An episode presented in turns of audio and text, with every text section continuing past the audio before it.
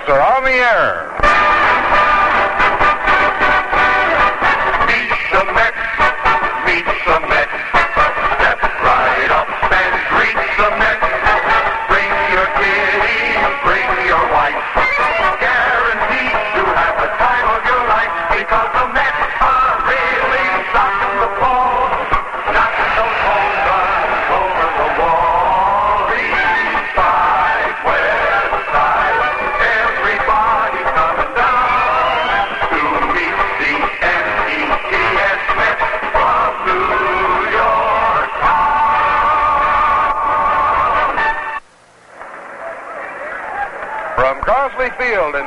Cincinnati, home of the Cincinnati Reds. The New York Mets tonight open a two-game series against Cincinnati. Tonight's game brought to you by Rheingold Extra Dry and Viceroy Cigarettes. Well, hi, everybody. This is Bob Murphy with Lindsey Nelson and Ralph Kiner, all set to detail every exciting play in the opener of the two-game series tonight here in Cincinnati. The skies are overcast with a threat of rain. A light rain has been falling, but stopped some 30 minutes ago.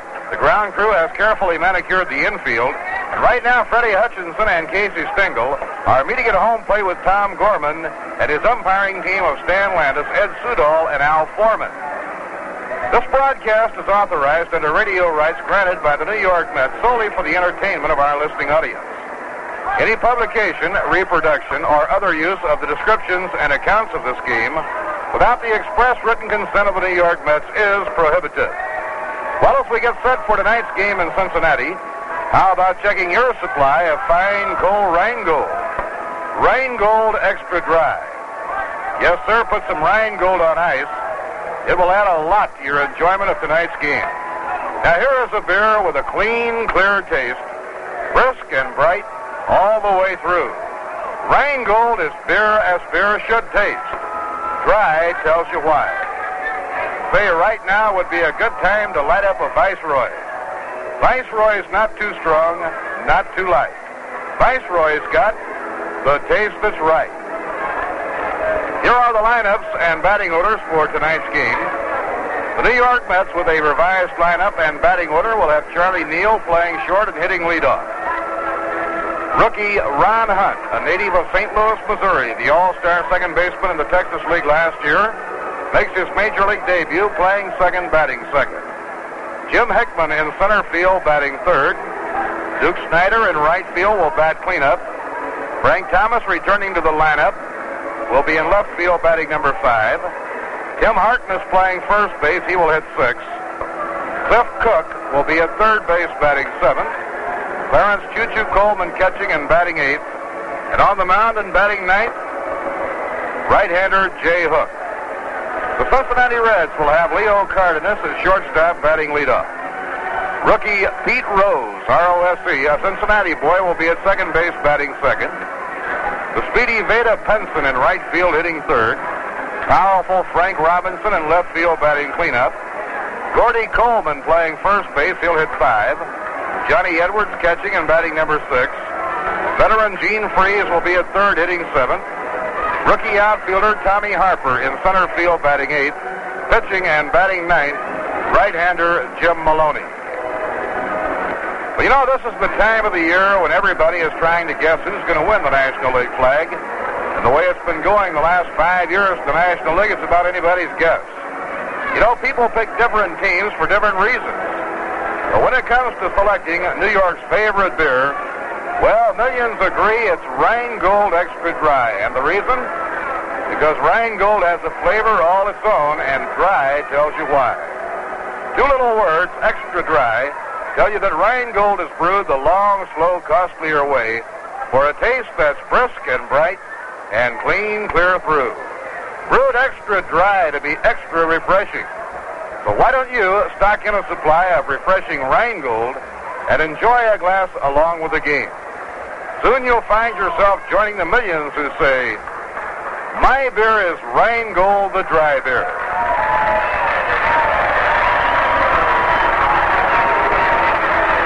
Now the Cincinnati Reds take the playing field, and we're about set to go in the opener of the two-game set here in Cincinnati.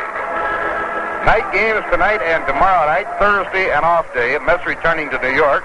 Where they open a four-game weekend series against Bobby Bragan's Milwaukee Braves. Braves off to a fast start. They've now won four in a row.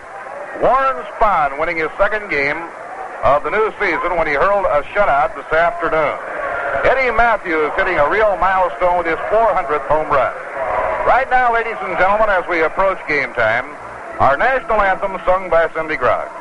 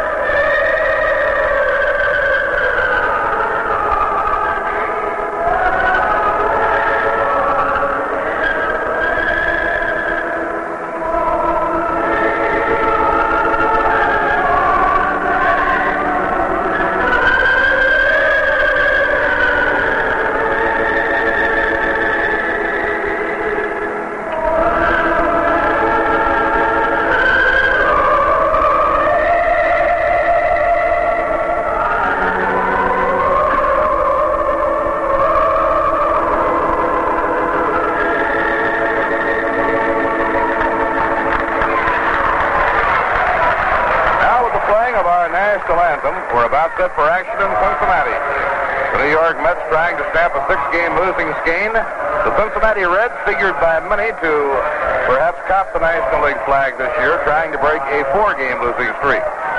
Right now, the Milwaukee Braves have won five in a row. Warren Spahn hurled a strong four-hitter this afternoon as the Braves down the Philadelphia Phillies eight to nothing. For the amazing Spahn, the 56th shutout of his brilliant career. So Spahny is off to a great start. He stopped the New York Mets, allowing one run and six hits. The only run was a home run by Duke Snider on a 3-2 delivery. He comes back today against the Phillies with a four-hit shutout. And undoubtedly, Warren Spahn will be in action this weekend in New York in the Polo Grounds.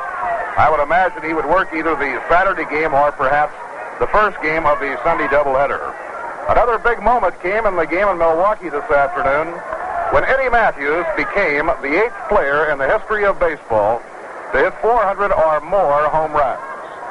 Only two players in the history of the game reached 400 at an earlier age. Old Double X, Jimmie Foxx, and the man who came up the same year and who was only about two months younger than Eddie Mathews, the Yankees' great Mickey Mantle.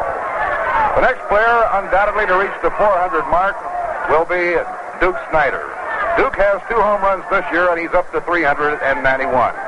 Now here we go tonight from Crosley Field in Cincinnati. Charlie Neal in the batter's box to lead off in the ball game. And here's the fellow who always gives you a good call in a ball game, Ralph Kiner. Okay, Bob, it's Jim Maloney on the mound for the Cincinnati Reds. A big, tall right-hander, and his first pitch to Charlie Neal is a fastball through for strike one. Maloney lives in Fresno, California. He is six foot two, weighs 202 pounds. Last year he had a nine and seven record for the Reds. Now he comes back to the plate, picks up a strike in the outside corner for strike two, a fastball. Jim started the season for San Diego last year. He was 4 and 1 there and earned an early recall, coming back up to the Reds on June the 7th. Here's the pitch back, a smash foul down the right field side. So the count holds at 0 2 to Charlie Neal as the Mets play the Cincinnati Reds here in Cincinnati.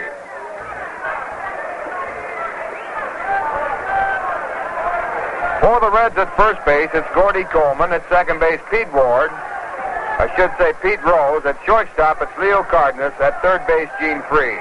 Here's a pitch back. Neal tries to get out of the way. The ball hits the back, slides off out foul. So again, the count stays at 0 2. In the outfield for Cincinnati, Vada Pinson in left field. In center field, it's Tommy Harper. In right field, Frank Robinson.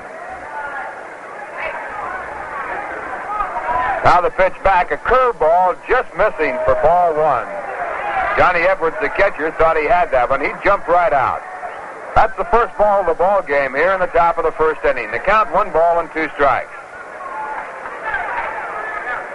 Maloney, 22 years of age, winds and comes back to Neal. And there's a drive to center field. Going way back is Harper. He turns and he makes the catch. In the outfield here at Crosley Field, there's an incline going up about 20 feet away from the fence in left and center field. Harper in center field had to move up the incline about halfway up to make the catch on the long drive by Charlie Neal. It's 390 to straightaway center field here, 328 down the left field line, and 366 down the right field line. So one out now, and Ron Hunt comes to bat for his first chance in the major leagues. Hunt playing at second base, bats from the right-hand side. He looks at the curve. It's outside for ball one.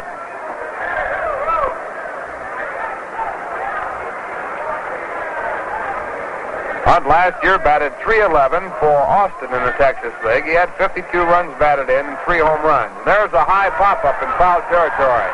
Gordy Coleman giving chase, but he goes out of play.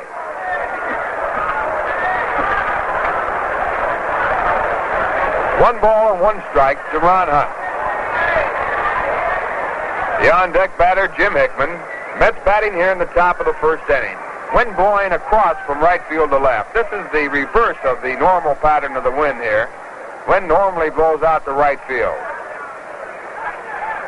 Now Maloney with a 1-1 pitch, a fastball fouled away again. That moves the count up to one ball and two strikes. Few years back in left field and center field, tall buildings were located there. But a freeway was cut through, and now that's all open space. Real high scoreboard in left center field. The ball in play off the scoreboard. Now it's Jim Maloney to Ron Hunt, and the pitch is a fastball. It's just outside. Two balls and two strikes.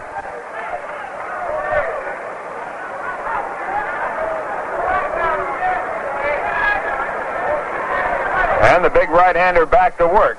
And he misses low outside for ball three. A full count now to Ron Hunt. Maloney in the spring was very sharp against the Mets. He pitched fine baseball. In fact, the Red staff has pitched, pitched fine ball all during the early part of the year in spite of the record of one win and four losses. Now the 3-2 pitch. A check on the swing. It's outside for ball four. And the Mets have their first base runner. Ron Hunt, in his first appearance in the major leagues, walking to first base, and it brings up Jim Hickman. Jim O'Toole Jim Maloney and Joey Jay have given up only eight earned runs in 38 innings of pitching. But the Reds have scored only 17 runs in five ball games, and their record after winning the first game, four straight losses. Reds one of the real big favorites to win the National League race. Now in the stretch position, Maloney comes to Jim Hickman with a high curve. It's over for strike one. General Manager Bill DeWitt of the Cincinnati Reds said that he thought that if the team could win as many games as last year, that was 98, they would win the National League flag. They finished in third place, three games back. There's a curve inside, looked at again for strike two. This time Jim Hickman backing away. So it's 0-2 to Jim. One man out. The Mets with the first base runner in the ball game on at first base, Ron Hunt.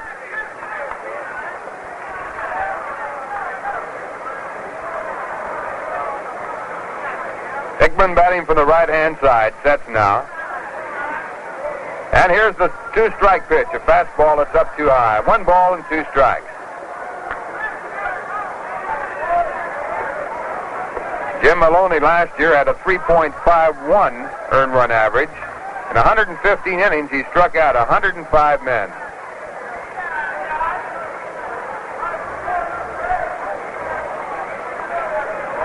Now the one-two pitch with the runner going. A curve inside. The throw to second base is off to the left. The tag is made in time. Coming over from second base to make the tag, Pete Rose. So if you're scoring, the throw went from John Edwards, the catcher, to Pete Rose, the second baseman, and the base runner is erased. Two men out now on the count. Two balls and two strikes.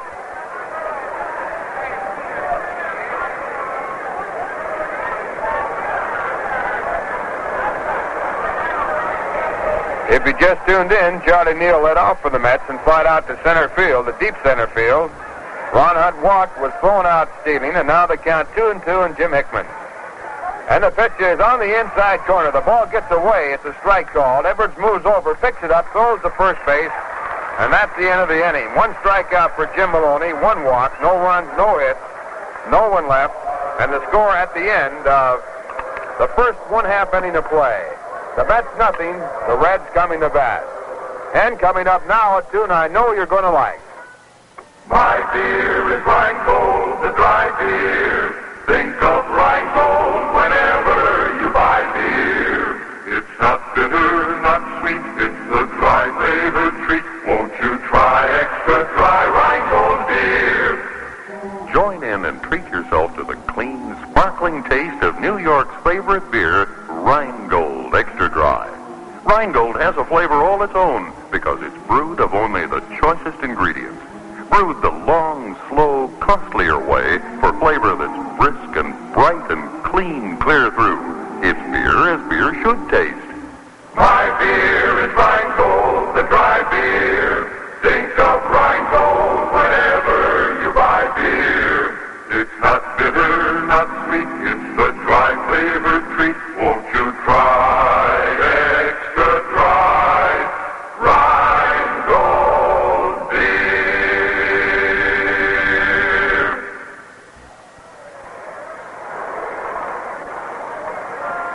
Now to the bottom half of the first inning. The Reds coming to bat for the first time. And on the mound for the Mets, Jay Hook. Jay has a record of no wins and one loss. He was against Warren Spahn in the starting game in Milwaukee and lost that one. Warren Spahn winning today with an 8-0 shutout over the Philadelphia Phillies. That was Spahn's 56th shutout, and he'll be coming to the Polo Grounds, and he'll be working against the Mets in the big weekend series. Milwaukee playing on Friday afternoon, Saturday afternoon, and a doubleheader on Sunday. In one other game under play in the National League, actually completed by now, San Francisco defeated Houston 7 to nothing. The winning pitcher in that was Billy Pierce. Now the first pitch of the game by Jay Hook, a curveball over to Leo Cardenas for strike one. Billy Pierce, incidentally, has now won 14 games in Candlestick Park. He has yet to lose one. 13 in regular season play, one during the World Series. Here's the pitch back by Jay. A swing, a foul tip caught by Coleman. Strike two on Leo Cardenas. For the Mets at first base, Tim Harkness. At second base, Ron Hunt. At shortstop, Charlie Neal. At third base, Cliff Cook. Now Jay Hook with a two-strike pitch. It's inside and high for ball one. In the outfield for the Mets, Frank Thomas in left field. Jim Hickman in center field. And Duke Snider in right field. And the one-two pitch by Hook. A fastball hit to right field. Breaking in and then stopping is Duke Snider. And he makes the catch for out number one. So Jay Hook has successfully picked up one man out here in the bottom half of the first. No score. And the batter coming on is rookie Pete Rose. Pete Rose last year for Macon batted 331. He came to spring training on the Macon roster. He played so well that he made the big club. So far this year, he has two hits and 19 times up for a 105 average. And he looks at the first pitch. It's outside for ball one.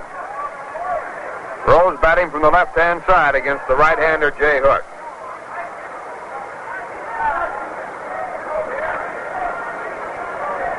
Now Hook back with a fastball. A swing, the ball goes out of play. Strike one. One ball and one strike. This is Jay's second start of the year. He has worked six innings prior to tonight's game. He gave up eight hits, allowed five runs. He struck out four and he walked two. That was against the Milwaukee Braves. 1-1 count as time is called. Rose stepping out of the batter's box. Jay, 26 years of age, from Grays Lake, Illinois, now calling time and calling Choo Choo Coleman out to talk over the sign. Jay last year had eight wins and 19 losses for the Mets. He came on very strongly at the end of the year. He has a lifetime Major League mark of 25 wins and 48 losses. He has yet to win a ball game from his former teammates, the Cincinnati Reds. He has lost four. Now time is in, and the pitch to Rose is low for ball two. Two balls and one strike.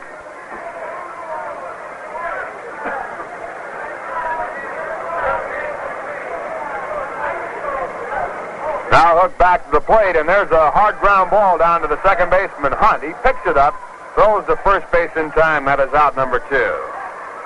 Jay, with two men out, will now pitch to Vada Pinson playing in right field.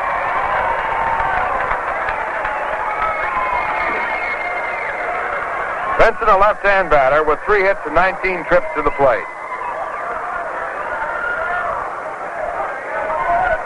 And the first pitch to Pinson is low for ball one. Cliff Cook at third base playing in right on top of the very fast man, Pinson. Pinson probably as fast as anyone in baseball. Now Jay back to the plate. He gets a swing and a foul tip for strike one. One ball and one strike. Pinson arrived in spring training late this year because of an appendectomy. Just before the game, though, he said he was in fine shape. Now the 1 1 pitch. Way inside, he has to dance away for ball two. Two balls and one strike. Vada had some leg trouble also during spring training.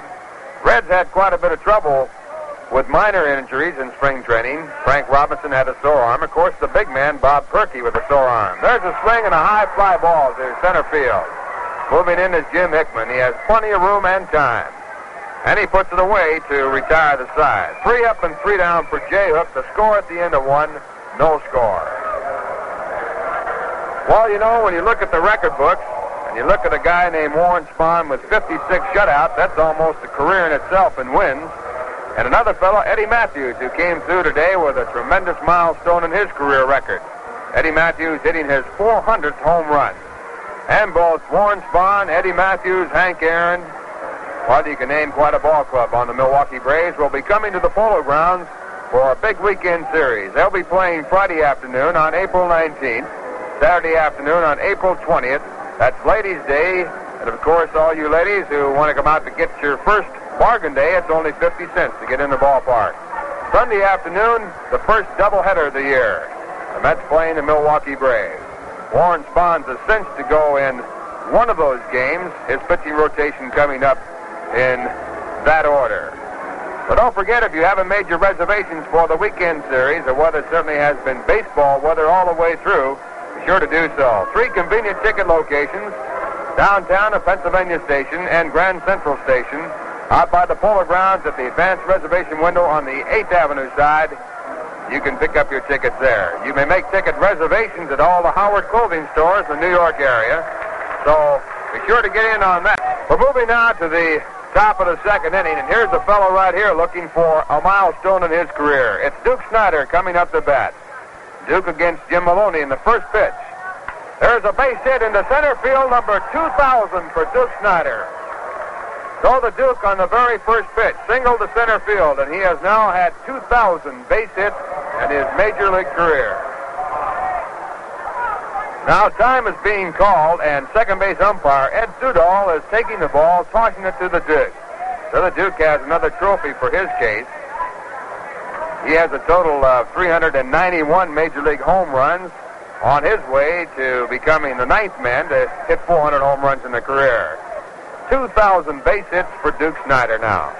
And the Mets have a runner at first base with no one out. And the batter is Frank Thomas. That is the first hit of the ball game off Jim Maloney. He worked the first inning, one, two, three. Now the right-hander to Thomas. A curveball hit out to left field. Frank Robinson moving over. And he makes the catch. Going back to first base, Duke Snider out number one, and Tim Harkness comes to bat. Thomas looking for his first hit this year. Duke now has five hits and 22 times at bat with his 2000th base hit. He's hitting 227. And Tim Harkness now with three for 14 in the batter's box. He bats from the left-hand side. No score in the game. Top of the second inning.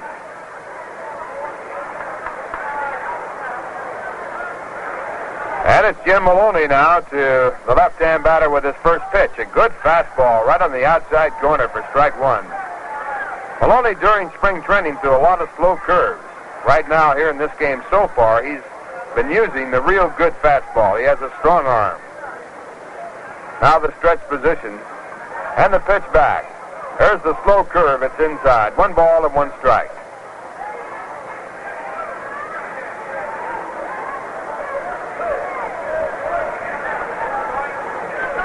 Maloney has won two and lost none against the Mets in his major league career. Now the 1-1 pitch. The curve again. It's low again. Ball two. Two balls and one strike.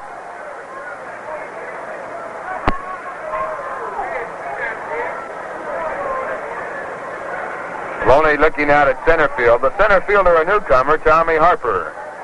He's normally an infielder. He's been put out in center field to give the Cincinnati Reds more speed and more youth. There's a fastball. It's fouled off out of play to the left side.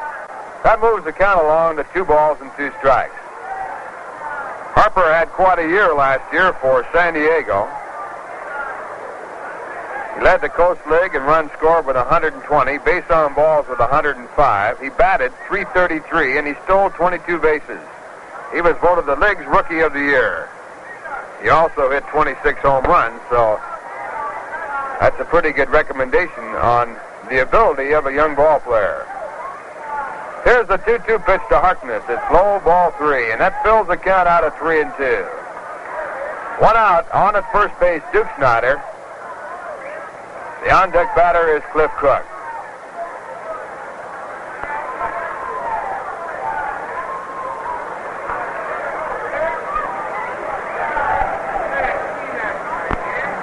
Now Jim Maloney in the stretch position. The runner at first not being held on. He does not go. And there's a drive down the right field line. It goes foul. So Harkness on the 3-2 count pulls the ball too far to the right side. The count remains at 3 and 2.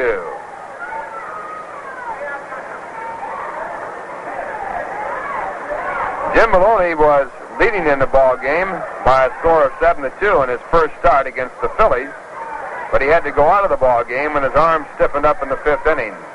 The Reds eventually lost the game, so there was no record for Maloney. There's a fastball fouled back on the screen, and the count holds again. Phillies came on to win that one by a score of 10 to 7.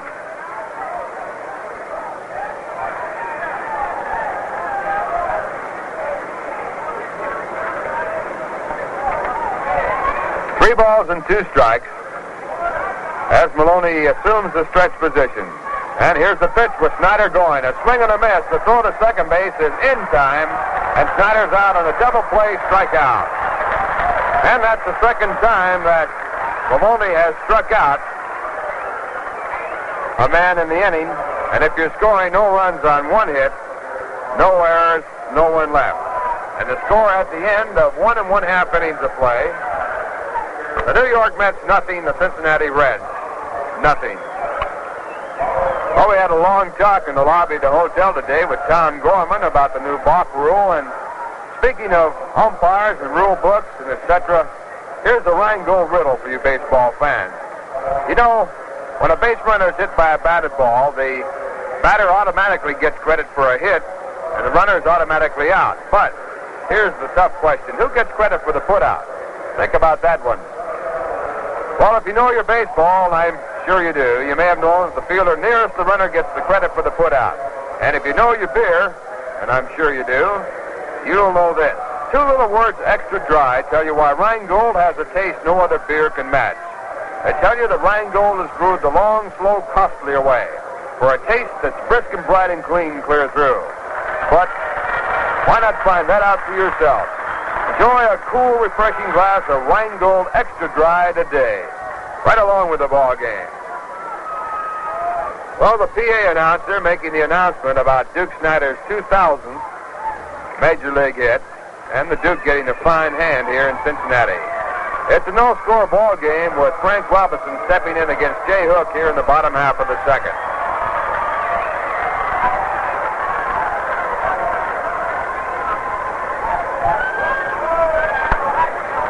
Frank Robinson, the leading hitter for the Cincinnati Reds. And he hits the first pitch off the end of the bat, spinning the ball into center field for a base hit. And that's the first base hit of the game off Jay Hook. And for Frank Robinson, his seventh so far this season. He has seven hits and 20 times at bat now, including two home runs and six runs batted in. And with a runner at first base and no score, the batter is Gordy Coleman. Coleman is 5 for 20 so far, batting 250. And he swings and fouls the first pitch, a curveball down in the dirt, strike one. Working on the mound, Jay Hook. Coleman has two home runs and four runs batted in. He's tied with Robinson for the early club lead in home runs.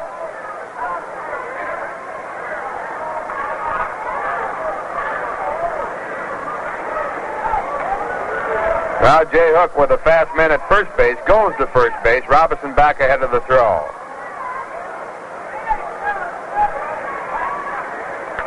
Robinson, a good base runner, draws the throw again. Again, he beats the tag.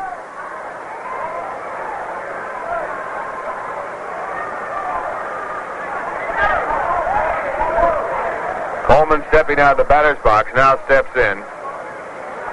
And his pitch is outside for ball one. One ball and one strike.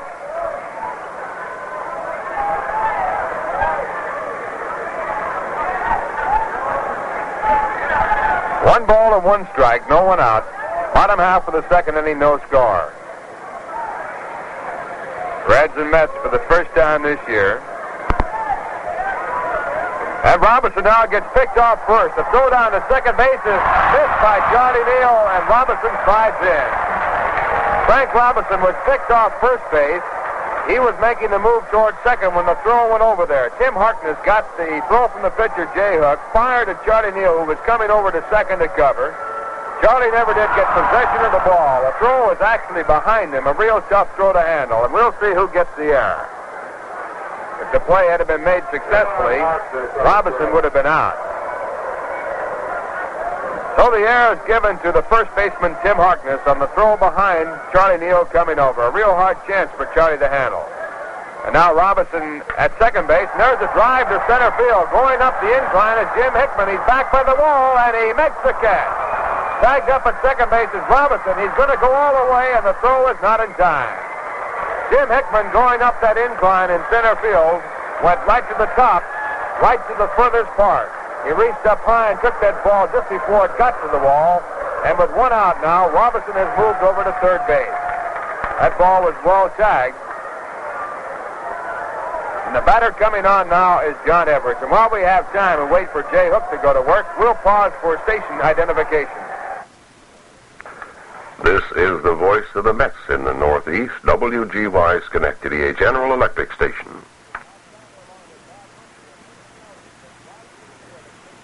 Ralph Kiner along with Bob Murphy and Lindsey Nelson from Crosley Field in Cincinnati. No score. The infield in, And the batter is Johnny Edwards. And he takes a curveball over for strike one. Edwards, the leading batter for the Cincinnati Reds so far this spring. He has seven hits and 19 times up for a 368 average. He's a left-hand batter. Casey Stengel with Robinson on at third base, pulling the infield in. They're going to make a play at the plate here early in the ball game. It's the bottom half of the second. One man out. Now Jay into the windup and his pitch back. It's a pitch out. The throw to second base. A dive by Robinson beats the tag. Robinson drove in, dove in head first, and just beat the tag on the play by Choo Choo Coleman. That moves the count to one ball and one strike. Well, Choo Choo Coleman liking the throw, putting on his favorite play.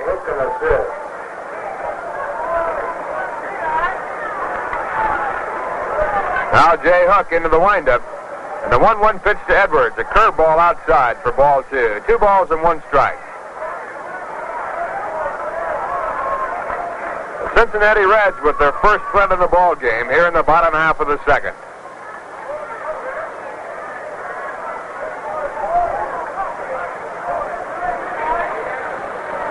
Hook now back to work in the 2-1 pitch. Hit off the end of the bat over the head of the second baseman. And the first run of the ball game scores. Frank Robinson coming in from third base. That ball was hit right off the end of the bat, a looping line drive, and with the second baseman playing in, he had no chance to get the ball. In his normal position, a routine play. So the Reds lead it now by a score of one to nothing here in the bottom half of the second inning. And the batter coming up will be Gene Freese, the third baseman.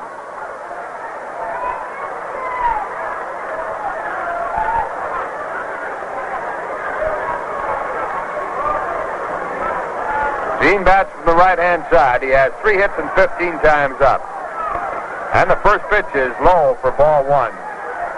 Choo Coleman coming up with a nice play to keep the ball from going through. One ball and no strikes.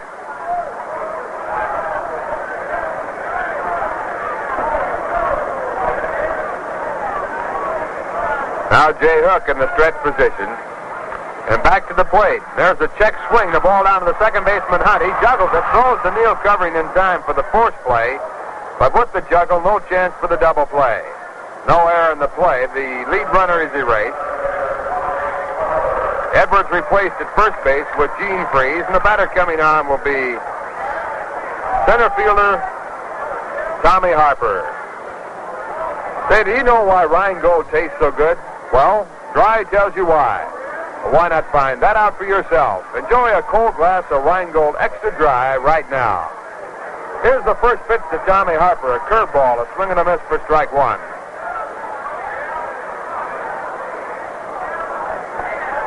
Harper has two hits and 16 times up. He bats from the right-hand side. Tremendous speed. Now throw to first base to chase Gene Freese back there. He was about a step away. Reds lead 1 nothing here in the bottom half of the second inning.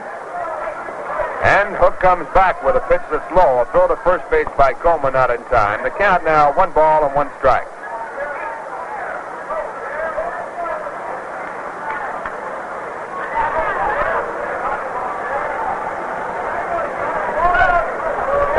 One strike. And the right-hander back to the plate gets a swing and a miss for strike two. Hard swing by Tommy Harper on an inside high fastball. One ball and two strikes. Frank Robinson led off the inning with a base hit to center field off the end of his bat. He was picked off first base, but an error by Tim Harkness allowed him to get to second. He moved over to third in a deep fly ball to center and scored on a base hit by Johnny Edwards. There's a pitch outside. It's ball two. Two balls and two strikes.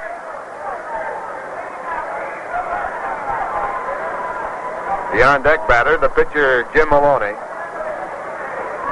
He is not in the on-deck circle. This is an option play as far as the club batting is concerned. This is not a National League rule. Now the 2-2 pitch. A swing and a miss for strike three, and Jay Hook ends the inning. That's his first strikeout. But in the inning, the Reds score one run on two hits. There was one error and one man left on. And the score after two, the Reds won, the New York Mets nothing. Say the 1963 official New York Met yearbook is now available. This colorful book with Mr. Met on the front cover contains over 100 pictures and includes biographical and statistical data about your favorite Met player. In addition, there are stories about Casey Stengel, the coaches, Shea Stadium, the new scoreboard, highlights of the 1962 season, the farm clubs, the man behind the scenes, and many other interesting stories and facts. There's a complete page of players' autographs. This book certainly will be a welcome addition to any baseball fan's library, and it will probably settle many of those arguments you might get into during the coming season. To obtain your copy of the 1963 yearbook, send 50 cents for each copy to Met Yearbook, Polo Grounds, New York, 39, New York. While we're moving out of the top of the third inning, Mets looking for the first run against the Reds this year. They trail 1 nothing. And here to bring you the play-by-play is, once again, Bob Murphy. All right, Ralph, along we go to the third inning, and Cliff Cook, starting his first game since the regular season opened at third base, will be leading off against young right-hander Jim Maloney. Maloney throws hard, 22 years old.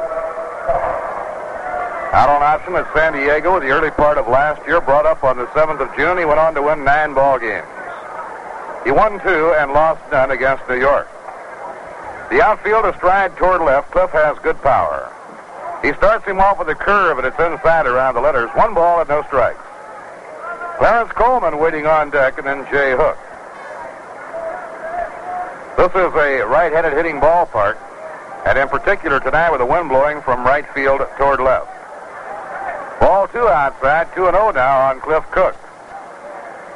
Down the left field line to the foul pole, 328 feet. A high screen extending from the foul pole across to the scoreboard in left center. The pitch is over for a call strike. That high screen is merely to keep the baseballs from sailing out into the parking lot. Anything in the screen is a home run. For the left-handers, it's 366 feet down the right field line to the pole. Now the 2-1 pitch to Cliff. Swing and a miss, 2 and 2. Solly Hemus coaching at first and Cookie Lavagetto at third.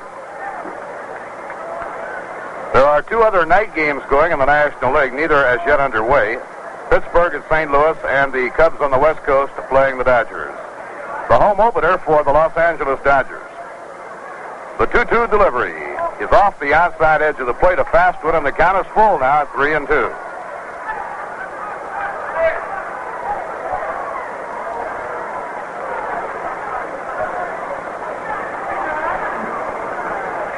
Now Cook waiting on the payoff pitch. Black foul back toward our broadcasting booth and a little bit shy out of it. Now to play. Three and two the count remains. Aside from the Warren Spahn shutout over the Phillies this afternoon, Billy Pierce pitched a shutout as the Giants beat Houston seven to nothing.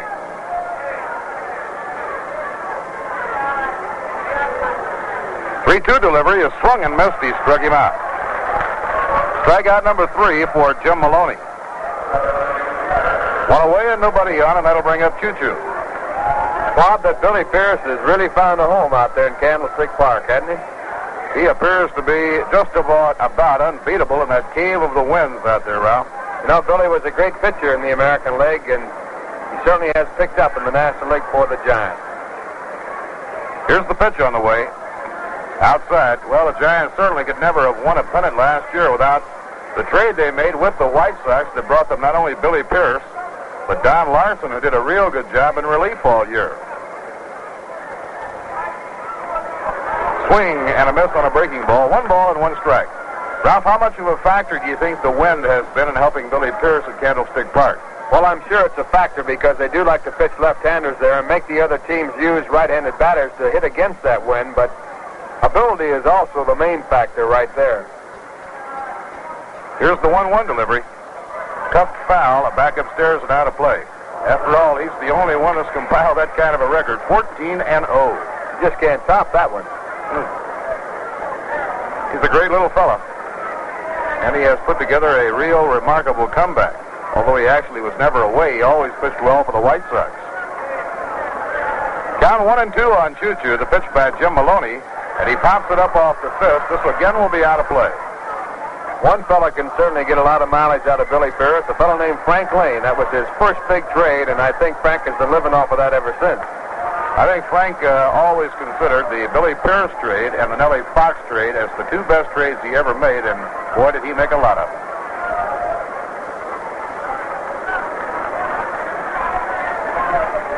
Pitching one and two.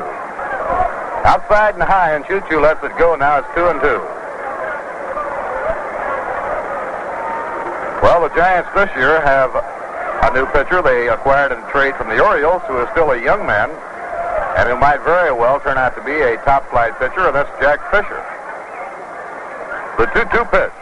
A fly ball to left center field. Moving in comes Frank Robinson, the left fielder. He's under it in shallow left center and takes it for the out. Know one thing, Mr. Catter, when we go to the West Coast for the first time to San Francisco, I'm going to take my top coat.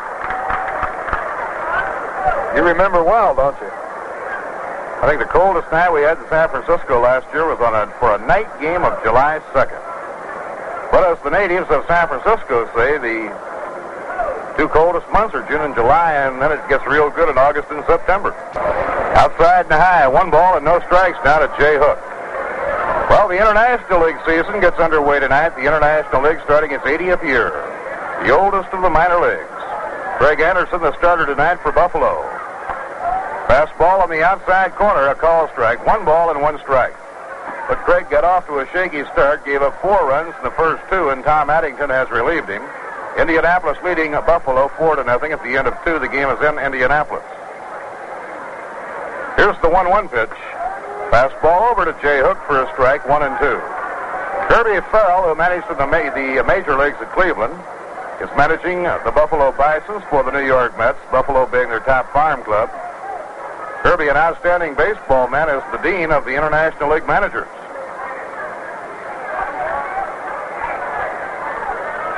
One and two on Jay Hook, two outs and nobody on. Fastball that's high, two and two. Reds in front, one to nothing. We're in the top of the third inning.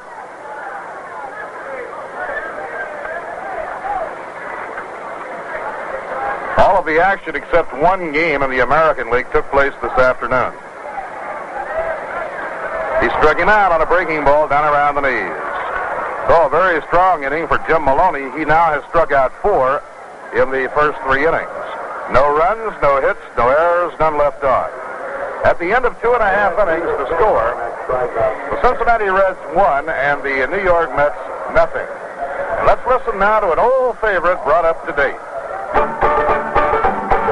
Rheingold Extra Dry Beer is the name of my beer. Brisk and bright, refreshing brew. Rheingold flavors clean, clear through. It's not sweet or bitter. That's why folks consider Rheingold is the beer to buy. And Dry will tell you why. Rheingold Extra Dry has friends by the millions because it's beer as beer should taste. Brisk, bright, and clean, clear through.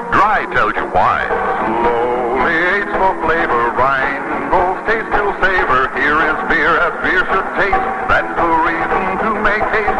Next time you're out shopping in a tavern popping, why not sing out clear and high? Rheingold Extra Dry. My beer is Rheingold, the dry beer. Think of Rheingold whenever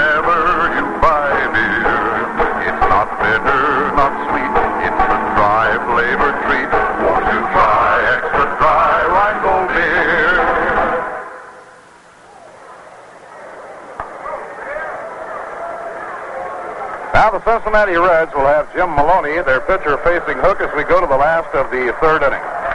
For those of you who may have missed the afternoon scores of the American League, Hank Aguirre, who won 16 and led the American League in earned run average last year, went all the way as Detroit down the Yankees 7 to 2. Whitey Ford, the loser. Whitey has a lifetime record against Detroit, though, of 14 and 8. The Red Sox beat the Orioles 6 to 1, a five hitter for Bill Monbouquette. And Dick Stuart, playing his first Fenway Park game, ripped a three run homer as Robin Roberts took the loss. Pitches inside to Jim Maloney, batting left handed. One ball and no strikes. Jay Hook, winding. Down comes his pitch. Fastball on the inside corner. One ball, one strike. Well, they had a battle to remember up in the Twin Cities this afternoon. Game went 13 innings. The Minnesota Twins got two in the last of the 13th to come from behind and beat the Angels 11 to 10. Ground ball hit down to first. Big hop for Tim Harkness. Tim will make the unassisted play, retiring Maloney one away. That game today in Minnesota.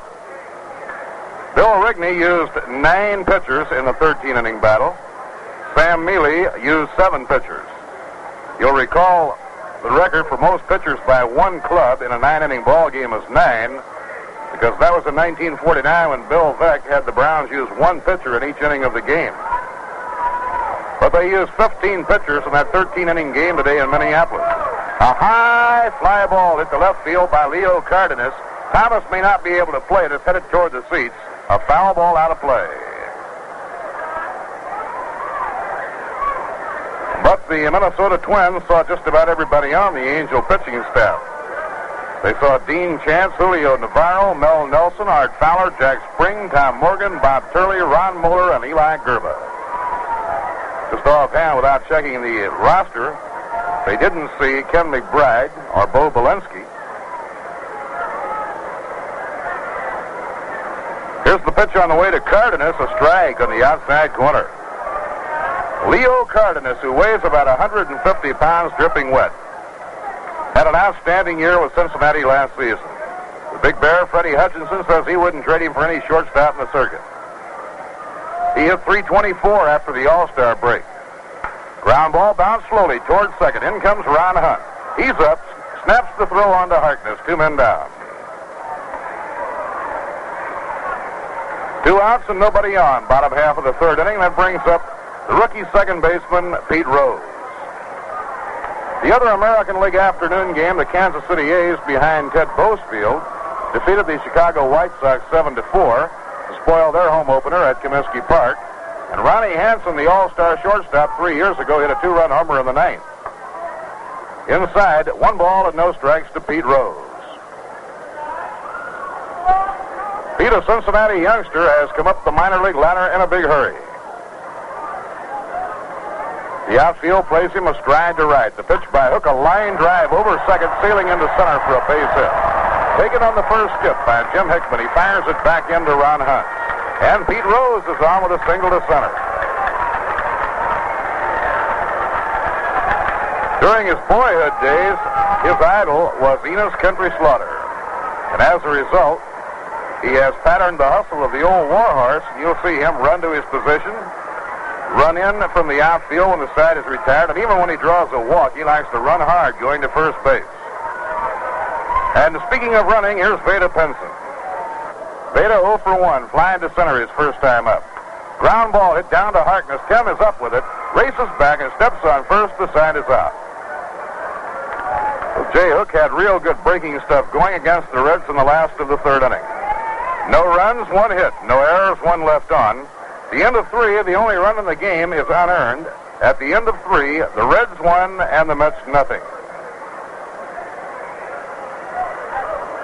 We'll all be looking forward to Friday night, May 3rd, at the Polo Grounds in New York when Willie Mays will be honored. Willie, who led the major leagues in home runs last year, he hit 49, and for Willie, that was his second best year in home run production. Once before, Willie had hit 51. And by hitting the 49 last year, Willie copped the Mel Ott Memorial Award, which goes to the home run champion, named after the noblest giant of them all, the late and beloved Mel Ott. Willie came up back in 1951, a scared youngster. Got off to a slow start, but Leo Durocher patted him on the back, kept him in the lineup, and the rest has become baseball history. And Willie the Wonder now has 370 National League home runs and can look forward to many brilliant seasons ahead. So we know you'll want to be with us on Friday night, May 3rd when it's Willie Mays night at the Polo Grounds as the New York Mets meet the San Francisco Giants in the opening of a big weekend series against San Francisco. The National League champions are in for the night game Friday night, May 3rd, a Ladies' Day game on Saturday, March 4th, and a Sunday doubleheader on the 5th of May. Toots Shor is chairman of the Willie Mays Night Committee. They are hard at work now getting everything lined up for the big evening, so we hope you can join us. Tickets are on sale at the Polo Grounds, Grand Central Station near the 42nd and Vanderbilt ramp, and the Long Island waiting room of the Penn Station. Now Charlie Neal leads off against Jim Maloney and looks at a curve that bends too far outside. One ball and no strikes. Charlie 0 for 1, fly to center his first time up. Pitch thrown by the young right-hander is popped high in the air. That one is behind the plate in foul ground. Coming back is Johnny Edwards. He has room and juggles it but holds on to it.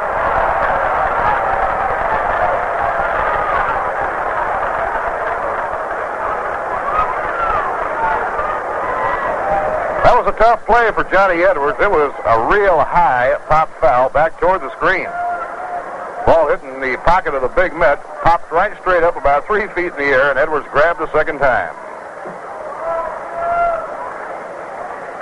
One away and nobody on now in the visiting fourth inning, and the hitter is second baseman Ron Hunt. Ron starting his first major league ball game. Takes the pitch outside and low. It's ball one. Ron is from St. Louis, Missouri. Last year he played at Austin, Texas in the Texas League. Right-hand batter, and he's an aggressive type batter. Here's the pitch to him. Check swing and a grounder, a foul down the first base line. One ball, one strike. Casey Stengel and all of the coaches, Cookie Lavagetto and Solly Hemus and Ernie White, have all been impressed with Ron Hunt's aggressiveness at the plate. He likes to hit. and he has looked like he might develop into a good hitter. He was purchased conditionally by the uh, Milwaukee Braves. The Mets will have to make up their mind on him before too long. Here's the 1-1 pitch. A drive hit hard going into right field for a base hit. So Ron Hunt takes the turn and he has his first major league base hit. A low line drive beyond the reach of second baseman Pete Rose into right field. Right now, young Ron Hunt is batting 1,000. He drew a walk his first time up. Cincinnati, one run on three hits, no errors. New York, no runs, two hits, and one error. The batter is Jim Hickman. Pitched by Maloney. He holds up on a curve, and it's over for a call strike. Jim seems to be a little bit tied up of late on the curves, and he's been working on it, trying to correct the flaw that seems to be locking him against that breaking pitch. Check swing and a foul ball back upstairs, no play. So now Jim Maloney is quickly out in front on Jim Hickman with a two-strike count. Maloney has given up two hits, a single by Duke Snider in the second. For Duke, the 2000th base hit of his career. Now a single to right by Ron Hunt in the fourth inning. Outside, one ball and two strikes on Jim Hickman. In the night game in Cleveland, Claude Osteen is pitching for Washington and Sam McDowell for Cleveland. No score at the end of two innings.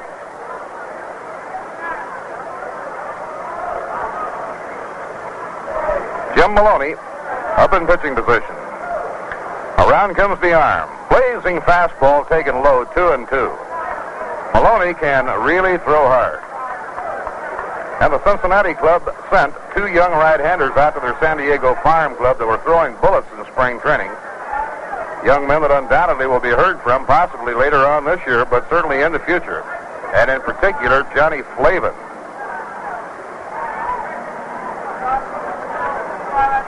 Count two and two. Now the ball is just lobbed over to first by Jim Maloney. These last two ball games have really been tough losses for New York. Here's the 2-2 pitch.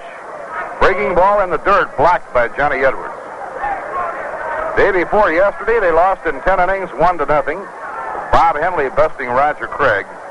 The loss yesterday by far and away the toughest of them all. Mets were leading 3 to 2, two down, last of the ninth inning, one ball and two strikes on the hitter when Lee Maye homered to win the game for the Braves. Count three and two, and the pitch on the way is swung and missed, strike three.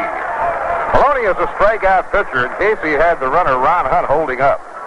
Young Johnny Edwards, the Cincinnati catcher, has a marvelous throwing arm. He can really cut you down. He has already cut down two men in this ball game. So that's five strikeouts for Jim Maloney in three and two thirds innings, and brings up Duke Snider. Duke single to center in the second. He lays off. It's outside and low. One ball and no strikes. Well, in NBA basketball, the Celtics had a strong second quarter to come from behind. They now lead the Los Angeles Lakers by four, 50 to 46 at the half. The Lakers led by six at the end of the first quarter. The National Hockey League Stanley Cup playoffs, the Red Wings won Maple Leafs nothing at the end of the first period.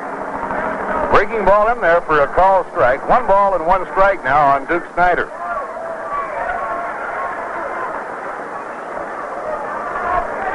Ron Hunt, a fast man, is on first. Gordy Coleman holds against him.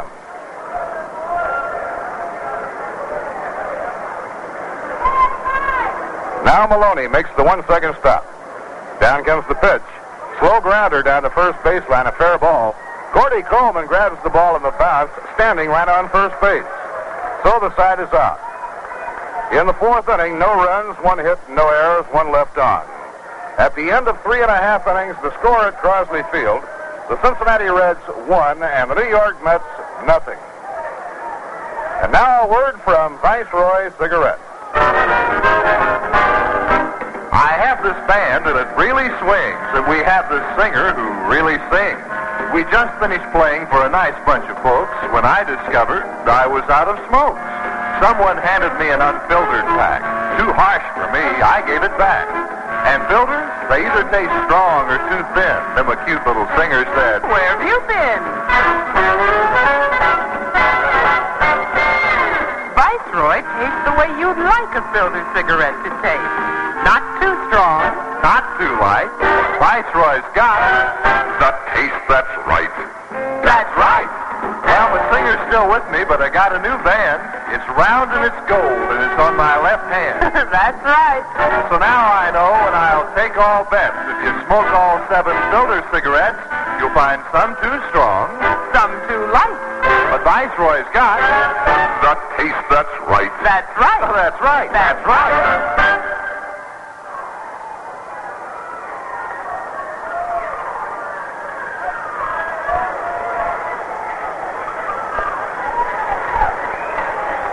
Last half of the fourth inning in Cincinnati, and the Reds have their powerful cleanup batter, Frank Robinson, leading off. You know, the month of April was a real nightmare last year for Frank Robinson. He just couldn't buy a base hit. Then he really got going. And he wound up the year hitting at 342, the third highest average, or second highest right behind Tommy Davis, who won the batting title.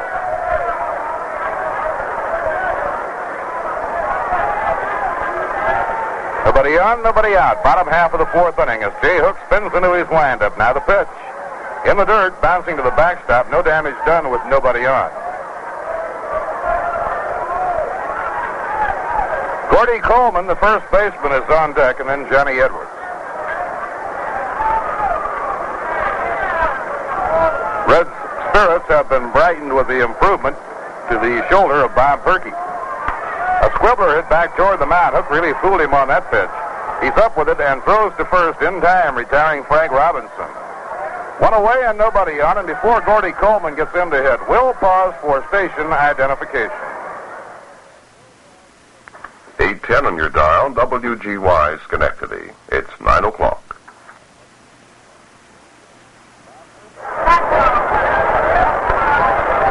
Bob Murphy with Lindsey Nelson and Ralph Kiner. Gordy Coleman up, leans in, it's outside. One ball and no strikes. The acquisition of Gordy Coleman from Cleveland after his big year at Mobile in the Southern League turned out to be quite a move for Cincinnati. He had a big year, year before last when Hutchinson's team won the pennant. He followed up with another good year last season. Strong left-hand hitter. Bounced foul off to the right. No play. One ball and one strike.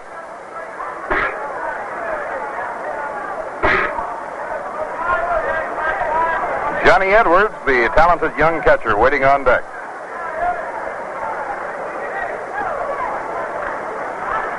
An overcast day in Cincinnati with a threat of rain throughout the day and some rain during the afternoon. The 1-1 pitch.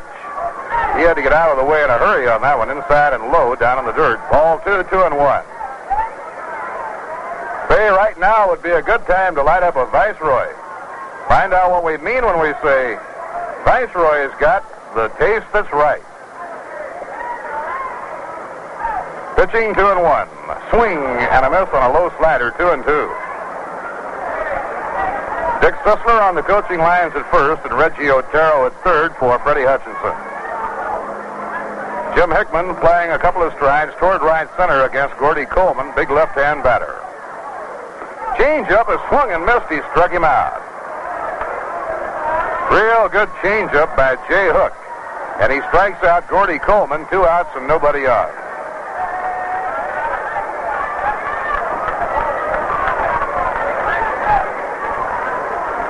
Johnny Edwards singled to right his first time up. Edwards off to a good start. Now has eight hits and 20 times up. He's hitting 400. Inside and low, one ball and no strikes.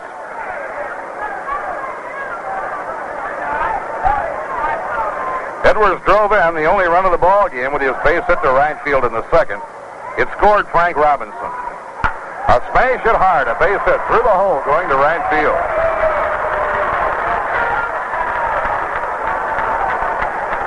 So Johnny Edwards is two for two. Now the familiar charge that you hear at Crosley Field in Cincinnati. Hitter is the veteran third baseman Gene Freese. Gene reached on a fielder's choice in the second inning. He's hoping he can put together a real strong comeback after missing last year with an injury.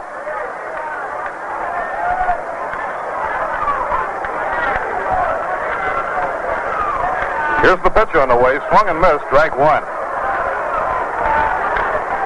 Year before last, Freese was a very vital part of the pennant-winning Cincinnati Reds. Last year, he fractured the ankle during spring training, and that was it. Now the pitch on the way. Ground ball hit down to third, fielded by Cliff Cook. He pegs across the hunt. They have the force play for the third out. In the fourth inning, no runs, one hit, no errors, and one left on.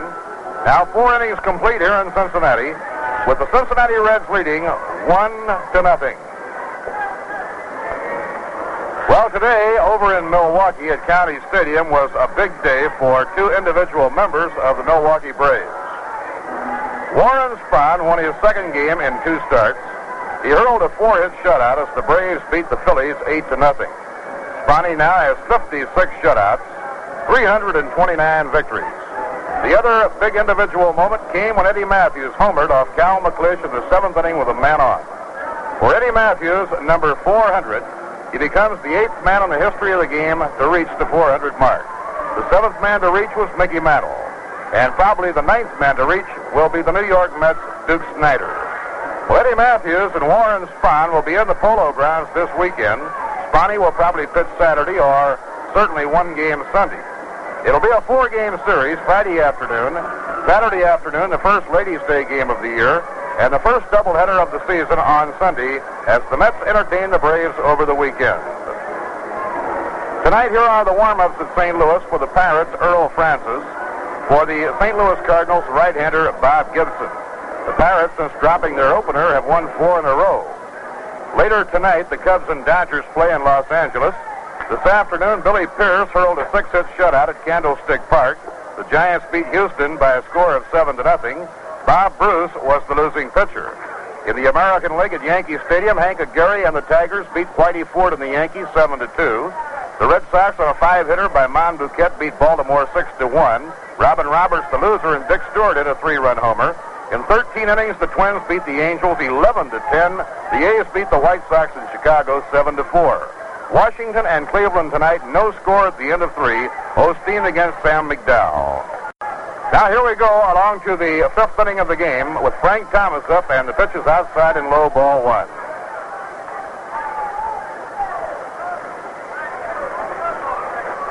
Down comes the pitch to Frank inside at the letters. He lays off. And the count two balls and no strikes.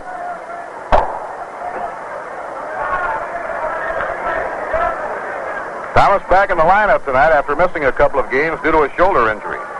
Way outside, and Maloney goes behind on Thomas 3 to nothing. Frank, a good fastball hitter who stands right on top of that plate and really challenges the pitcher. Maloney, who deals in smoke when it comes to throwing hard, has been throwing slow stuff to Thomas. There's a smoke, but it's too high. Ball four. And Thomas walks on four pitches. That is the second walk given up by Maloney. He walked Ron Hunt in the opening inning. The batter is Tim Harkness.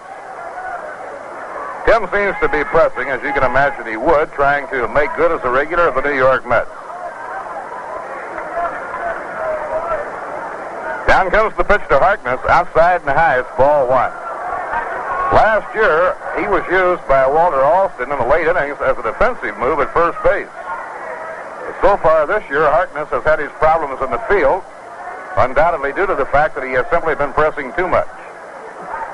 It was his high throw at second base that set up the only run of this ball game. Here's the pitch. He lays off the fastball. Ball two, two and nothing. Tim, a very quiet, tall, slender left-hand hitter, a native of Montreal, Canada. Feet close together, slightly open stance. Here's the pitch to him. He goes after it, just barely nicks it, a foul ball, two and one.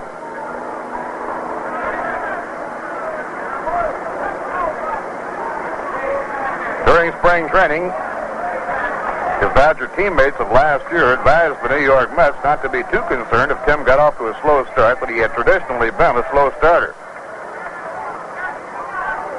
Count two and one on Harkness. over at the knees for a call strike, and now it's two and two on Tim.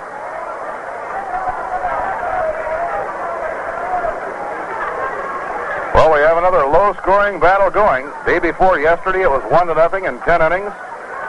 Yesterday, four to three. Right here, we're in the fifth inning, one to nothing, Cincinnati. And he pops the ball up. Behind the plate, Johnny Edwards gets rid of the mask, comes back slowly toward the dugout, and makes the grab for the out. And Jim Maloney with that high rising fastball and he makes a lot of hitters pop that ball up. One away and one on now. Coming on to bat will be Cliff Cook. Cliff was struck out his first time up in the third inning.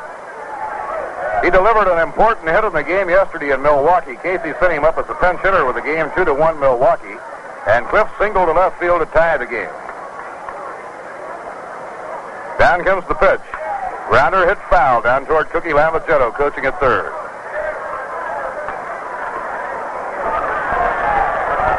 The game tomorrow night, the Mets will be flying back to New York. They have an off day on Thursday and play the Braves Friday afternoon in the Polo Grounds.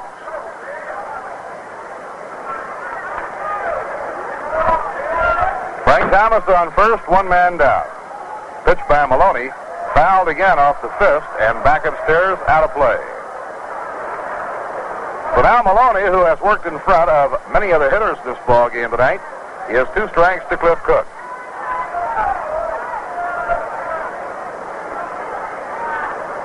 Anytime that Jim Maloney has his control going for him, he is a mighty tough pitcher to beat.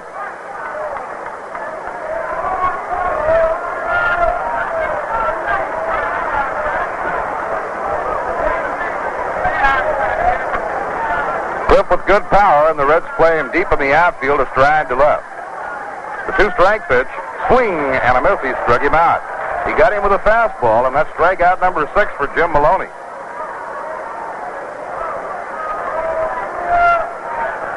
Maloney has fanned six and four and two-thirds innings, and the hitter is Clarence Coleman.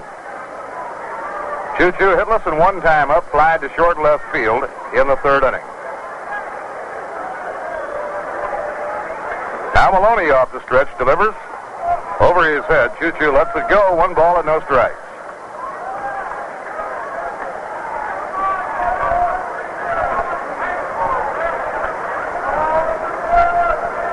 Jim Maloney, 22-year-old right-hander.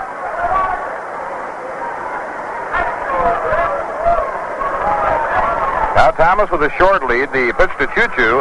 Fly ball hit to left field. Running toward the line is Frank Robinson. He's under it now and makes the catch for the third out. No runs, no hits, no errors, one left on. Though we've come halfway. At the end of four and a half innings to score, the Cincinnati Reds won and the New York Mets nothing. Well, we have plenty of young rookie ball players this season, and it's anyone's guess how many of them will stay around all year long. But here's something new that's already made it big with filter smokers everywhere. It's Viceroy's exclusive new slide top case. Crush proof like a box. It slides right open, slides shut tight. It's the greatest improvement in cigarette packaging since the flip open box. You open and shut it with one hand. Inside, Viceroy. The filter cigarette that tastes the way you'd like a filter cigarette to taste. Not too strong, not too light. Viceroy's got the taste that's right. Yes, fans, if you smoke all seven leading brands, you'll find some taste too strong, just like the unfiltered kind. And others taste too light. They take all the fun and flavor out of smoking. The Viceroy's not too strong, not too light. Viceroy's got the taste that's right. Smoke Viceroy in the exclusive slide top case or the familiar soft pack. Either way, you'll agree, Viceroy's got the taste that's right. Now the home fifth inning in Cincinnati. The Reds have their center fielder, rookie Tommy Harper, coming up against Jay Hook. Tommy was fanned by Jay in the second. Jay out of his windup, the pitch inside ball one. For the time being, at least, rookie Tommy Harper has forced veteran Wally Post to the dugout. the same way that Pete Rose has forced veteran Don Blasingame into the Cincinnati dugout. Low and outside, ball two, two and nothing now on Tommy Harper. Jim Maloney will be coming up next, and then Leo Cardenas. Now Hook behind on the count. And he's low again with a fastball. It's ball three, 3 and 0 on Harper.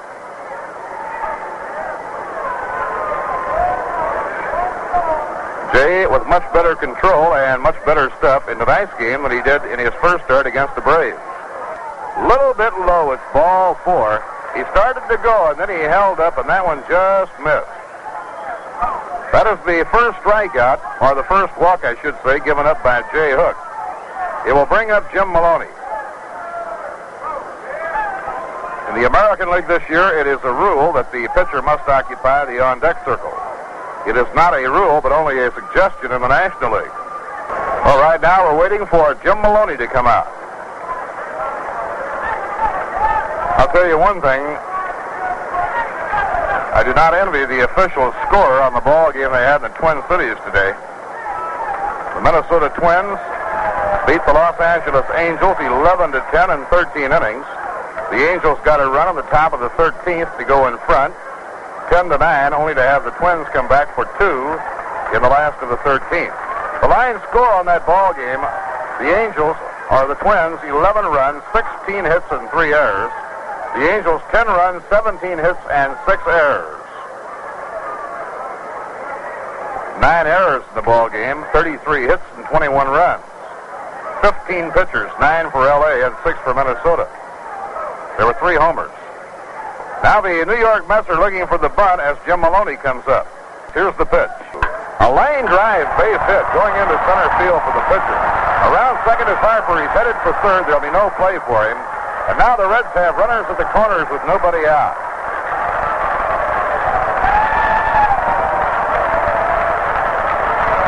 Jim Maloney skipping in on his own behalf with a single to center field, and he hit the ball hard. Now Leo Cardenas comes on to hit with runners at first and third, nobody out. Cardenas has flied to right and grounded out second to first. The base hit by Jim Maloney is number five in the game for Cincinnati.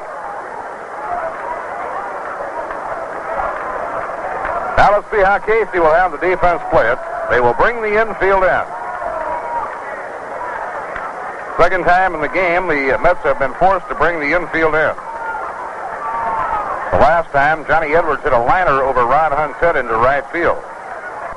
A high fly hit deep to left center field out by the scoreboard. It is way out there, and it is off the scoreboard for a base hit. One run is in. Maloney around second will hold up there. A tremendous drive up against the scoreboard in deep left center field for Leo Cardenas. The runners had to hold up, thinking the ball might possibly be caught right up against the scoreboard by Frank Thomas or Jim Hickman. As a result, Maloney has to stop coming around second. Thomas played the carom well coming off the scoreboard in left center.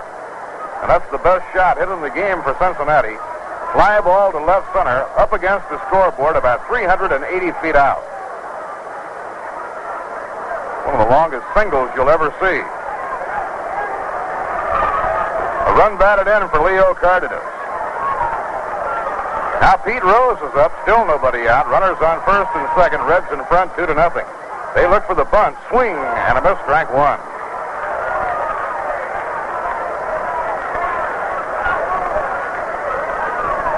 Real crucial spot in this ball game right here. Ken MacKenzie goes to work in the bullpen now for New York.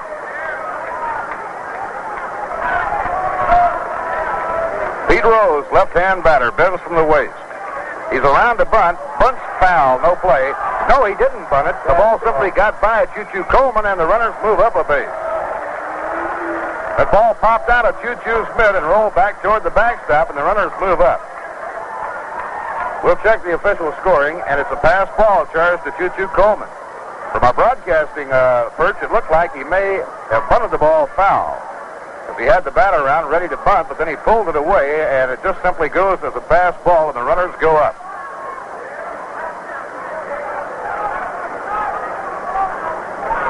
Now the count is one and one on rookie Pete Rose. Rose hit his way right on the Cincinnati Ball Club with a great spring, following a big year in the minor leagues last season. Now Jay has his thing. Will wind up and pitch. A ground ball hit slowly to shortstop. The play is going to be the third, and they've got Maloney hung up. He comes to the plate. Coleman tags him out, looks for a play, has no other play, and the runners wind up on second and third. So on the slow grounder with the infield end, Charlie Neal hung up Jim Maloney. He had to throw to the third baseman, Cliff Cook, and Cook then fired to Coleman, and as Maloney tried to come in, he was tagged out. But he did a good job on the baselines. He stayed hung up between third and home long enough to allow Rose, who can really fly, to go all the way around to second.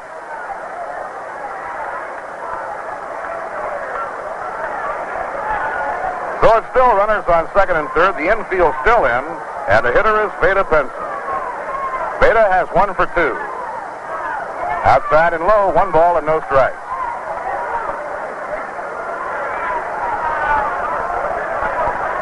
For a brief moment, we almost had two men on third base when Maloney turned back toward third. Cardenas was coming over from second.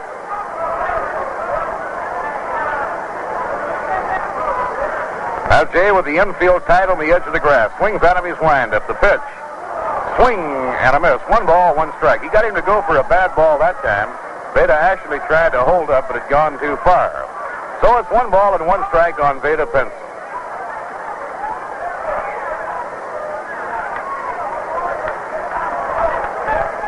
Pinson flied to center in the first inning and tapped out to Tim Harkness in the third inning.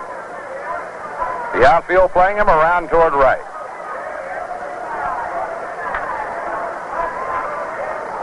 Pitching one and one. Way outside. Choo Choo walking out to grab that one. Two balls and a strike. Although Vada Pinson is built along slender lines, he gets a lot of power.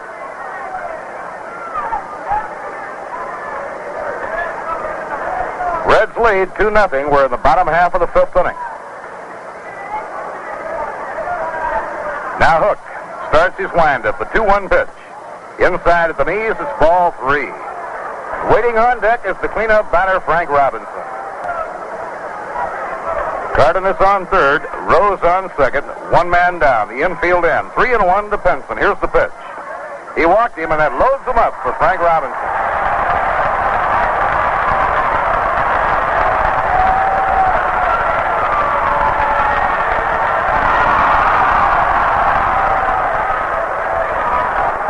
Frank Robinson, who seems to get better every year, seven-year veteran with a lifetime average of 309.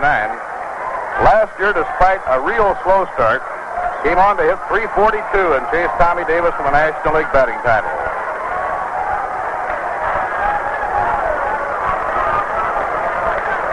He had 51 doubles for a club record. Here's the pitch. Outside and low, it's ball one.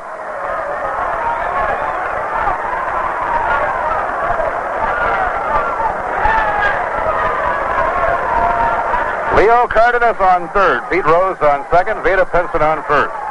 The Mets have the infield back, hoping for a shot at a double play. Charlie Neal playing Robinson over toward the hole on the left side of the infield. The outfield deep and fan toward left. Here's Hook winding. Pitch to Robinson, low in the dirt, ball two, and he's behind a dangerous man now, two and nothing.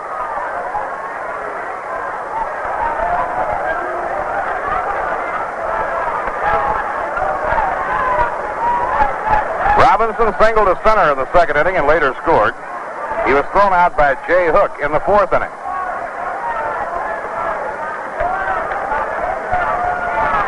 One out, bottom half of the fifth inning. Now Jay starts cranking up. Here's the pitch. A smash it on the ground sharply for a base hit to left center field. One run is in. Here comes Rose flying home. Two runs come in on the single by Frank Robinson to left center field.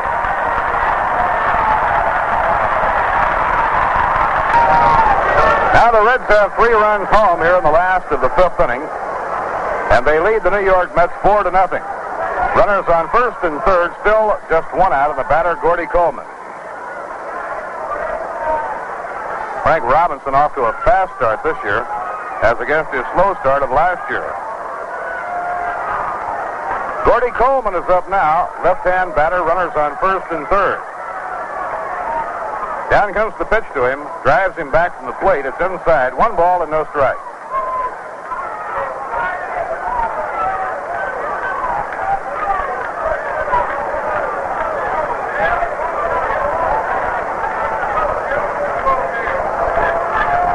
Now Jay Hook checking with Choo Choo. Trying to work out of this jam here in the last half of the fifth inning.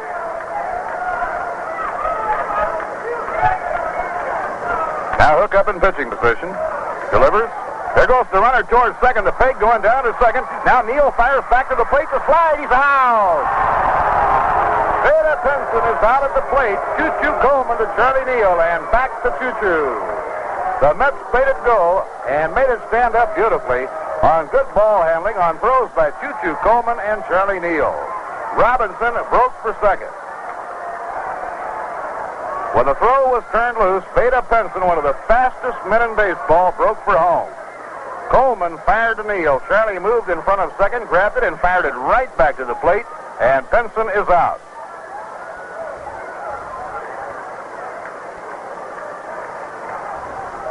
Now there are two away. Robinson on second. Gordy Coleman, the hitter, with a 2-0 count. A line drive hammered into right center for a base hit. Around third is Frank Robinson. He'll score. Ball juggled by Hickman. On his way to second now is Gordy Coleman, and he's in standing up at second base. So the Reds lead five to nothing. And the old professor, Casey Stengel, is out of the dugout and moving toward the mound. The double to right center has driven Jay Hook out of the box. While the pitching change is being made, let's pause for station identification. 810 on your dial, WGY Schenectady, a General Electric station. Bob Murphy with Lindsey Nelson and Ralph Kiner from Crosley Field in Cincinnati. And the Reds with a four-run outburst have Derek, starting pitcher Jay Hook, and established a five to nothing lead here in the last half of the fifth inning. For Ken MacKenzie, this will be his first outing of the young season. The first batter up against Ken MacKenzie will be Johnny Edwards, with Gordy Coleman on second base and two men down. Johnny Edwards two for two in the game, single to right in the second and single to right in the fourth inning. Now here we go to action. A line drive to right center by Johnny Edwards for a base hit. Jim Hickman grabs it, but around third and digging in to score is Gordy Coleman. Johnny Edwards now is three for three and has thrown out two base runners.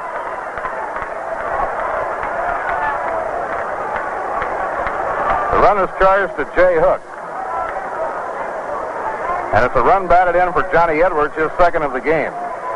So Edwards has three for three, has driven two runs in, thrown out two base runners. Now the eighth man up in the inning is veteran third sacker Gene Freese with Cincinnati in front, six to nothing. Last year, MacKenzie was more effective against the right-hand hitters than he was against the left-hand hitters. Fastball over for a call strike.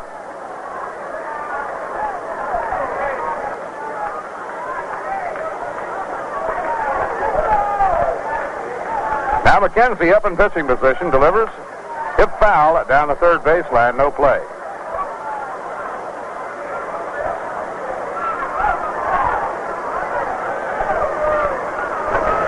Larry Bearnarth has started to loosen up in the bullpen for the New York Mets. MacKenzie with a two-strike count, fires, swing, and a miss. He struck him out. So Edwards, the left-hand hitter, got a base hit to right center, drive driving a run in, and Freese, the right-hand batter, is struck out. In the fifth inning, Cincinnati picked up five big runs. There were five hits, no errors, and one left on. Five runs, five hits, no errors, and one left on. At the end of five, the score, Cincinnati six and New York nothing. My Rheingold, the dry beer. Think of Rheingold whenever you buy beer. It's not bitter, not sweet, it's a dry flavor treat. Won't you try extra dry Rheingold beer? And now you can enjoy famous Rheingold Extra Dry in the new Chug-a-Mug. It's the first and only beer container with a wide mouth and a top that's so easy to open. Just pull the tab on top straight out, then straight up and off. You drink right from the Chug-a-Mug. No glasses, no opener, no deposits, no fooling. Chug-a-Mug holds the same and costs the same as the 12-ounce can. Buy it now wherever famous Rheingold Extra Dry is sold. My beer is Rheingold, the dry beer. Chug-a-Mug it's a new way to buy beer. Better get some today. Chug-a-mug, what you say? What a great way to drink Rheingold beer. Now we go to the sixth inning. The Mets are sending up a pinch hitter, and to tell you all about it, Lindsey Nelson. Okay, Bob, it's Rod Kanehl, and here's the first pitch high for ball one.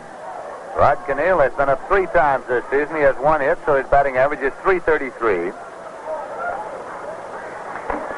He's a right-hand batter facing right-hand pitcher Jim Maloney with the pitch, and it's a fastball in there for a called strike. One and one.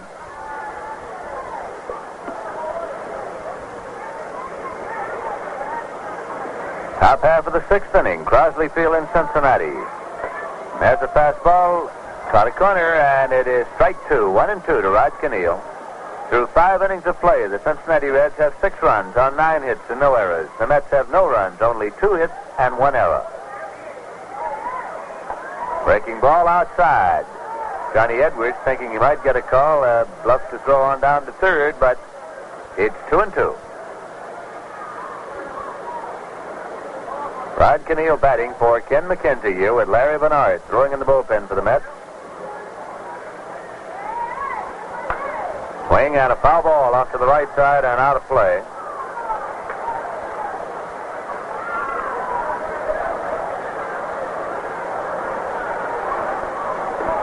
Bearnarth is a right-hander throwing down there in the bullpen who has not yet been in a Major League Baseball game. Jim Maloney on the mound tonight for the Cincinnati Reds, 22 years of age. Sign, and here's the 2-2 pitch to Rod Kanehl. Swung on and missed strike three. He struck him out. That is strikeout number seven for Jim Maloney. And we'll bring up the top of the Met batting order, Charlie Neal. Charlie's been up twice. He flied out to center field and he fouled out to the catcher.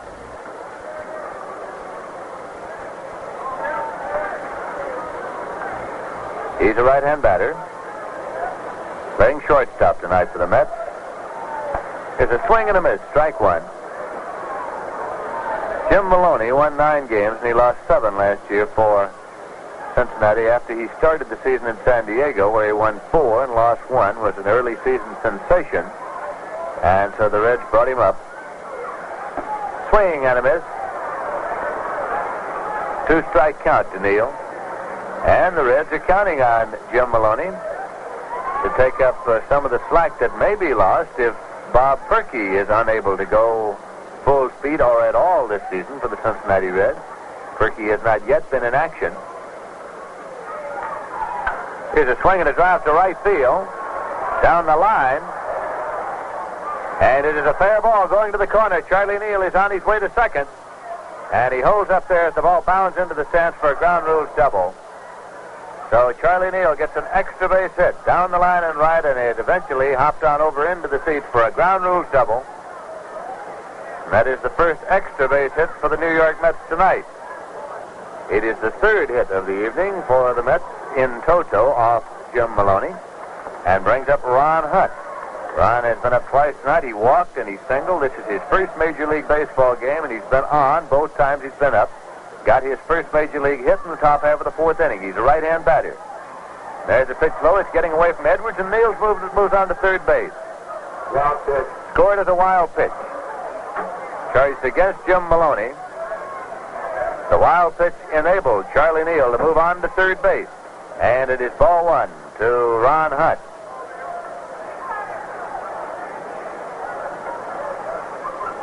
Edwards and Maloney now get checked out halfway out to the mound.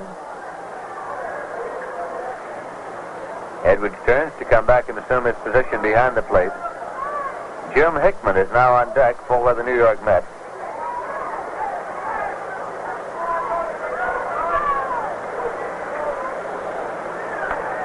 Gene Freese is playing even with the bag at third. Here's the pitch to Ron Hunt. It's high for ball. 2 0. Ron Hunt was part of the three-cornered battle that was waged during spring training this year for the second baseman, uh, second base position with the Mets. It was Ted Schreiber and Larry Burright and Ron Hunt. Pitch is tipped off. Ron Hunt checked the swing, but barely tipped the ball, apparently, as indicated by umpire Ed Vargo, to make it two balls and one strike. It was felt by most observers that Hunt had more power than any uh, of the candidates for second base. Here's a swing and a ground ball taken at third by Freese, and Charlie Neal is hung up. Freese running him toward the plate, and he passes Edwards. The ball bounces away. The run scores, and Hunt goes to second. The ball bounces away there, and Hunt is on his way to third base. And the ball is retrieved by Tommy Harper in center field. Hunt pulls up at third. And the Mets have scored a run. Here was the play. It was a ground ball taken at third base by Freese, and they had Charlie Neal hung up. However, he got a little past Edwards as he made his dash for the plate, and when the throw came, Edwards was unable to hold on to it. And so Charlie Neal scored. The ball was picked up then and thrown to second. Taken out there by shortstop Leo Cardenas and Ron Hunt. Collided at second base with him, scrambled to his feet and continued on to third. So it's a six to one ball game. The Mets have a runner at third base. There's one man out, and Jim Hickman is coming up. Two errors scored on the play, charged against the Cincinnati Reds. It was a fielder's choice, of course, as far as Ron Hunt was concerned initially. Hickman has been up twice, and he struck out both times. Here's a pitch that uh, decks him. He ducks underneath. It's ball one.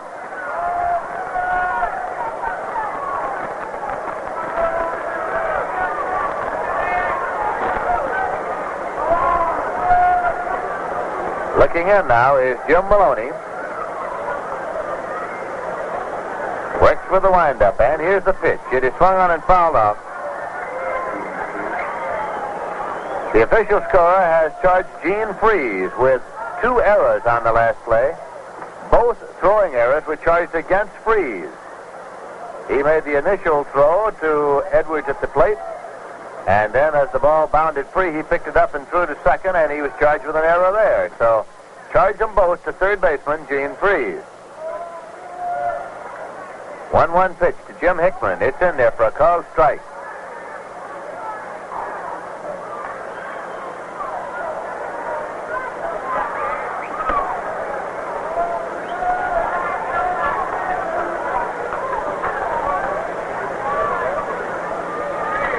Here's the one-two pitch. Breaking ball, missing high, and it's two and two as Hickman ducked back. It uh, broke, but a little high. So the count is leveled at two and two. Cincinnati Reds six and the New York Mets one.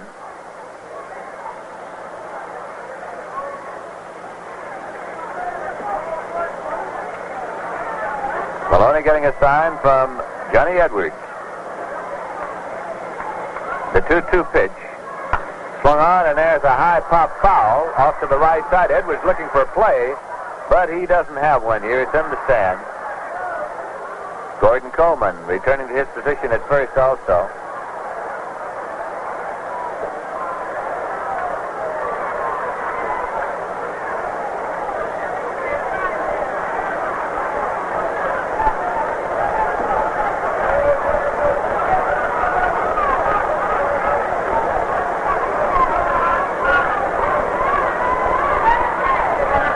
Maloney starts the motion. There's a pitch swung on and fouled off. Back onto the screen and out of play, and the count holds at two and two now.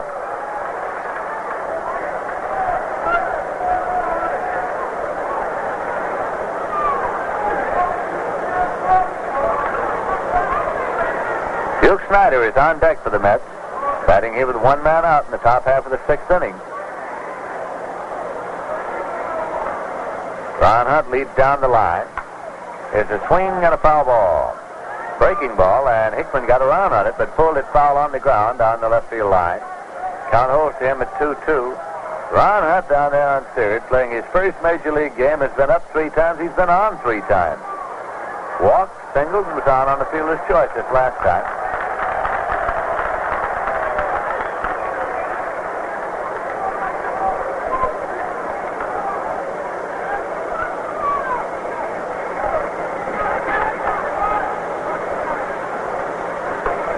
Again, here's the windup and the pitch. Swung on a foul ball. Coming back, this one's out of play up on top. Count holds it two and two to Jim Hickman. Hickman is batting number three in Casey Stengel's batting order tonight. Maloney takes a moment to rub up the ball. Casey did not finally decide uh, on his lineup and batting order until about a half hour before game time because he had to wait until Frank Thomas had taken batting practice to see whether or not Thomas could play. Had uh, Thomas not been able to play, it would have been Kranepool in the outfield tonight. Here's a swing and a drive to left center field, and it's going to be an in-betweener. It'll go all the way to the scoreboard. Hunt is coming on to score. Hickman's on his way to second. Robinson up with the ball, relays it in, and Hickman is in standing with a double. The second extra base hit of this inning for the New York Mets. They score their second run. Hickman gets a double and a run batted in. It's the Cincinnati Reds six and the New York Mets two. Hickman, after fouling off a half dozen, really pasted that one on a line, an in-betweener that took one hop to the scoreboard in left center field. Up is Duke Snider, left-hand batter. Pitch is high for a ball.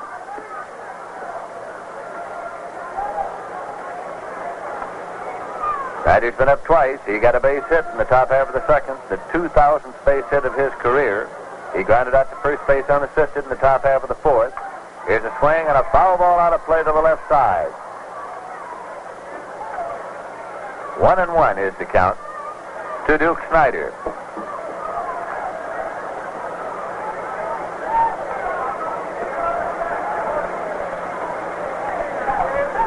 Maloney into the stretch now. Hickman leads off the bag at second. The pitch is low to Snider. Double barrel action in the bullpen of the Cincinnati Reds now. Joe Nuxhall and Jim Brosnan. Left-hander Joe Nuxhall, right-hander Jim Brosnan throwing in the bullpen for the Reds.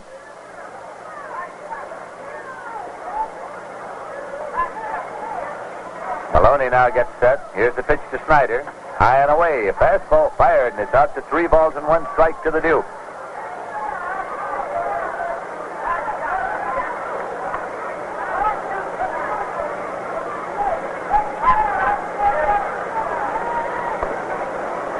Man out here in the top half of the sixth inning. The Reds six, the Mets two. Here's the 3-1 pitch. Swung out and missed. It's full of three and two now, and did the Duke ever take a ripple at that one? Swinging from the heels all the way around.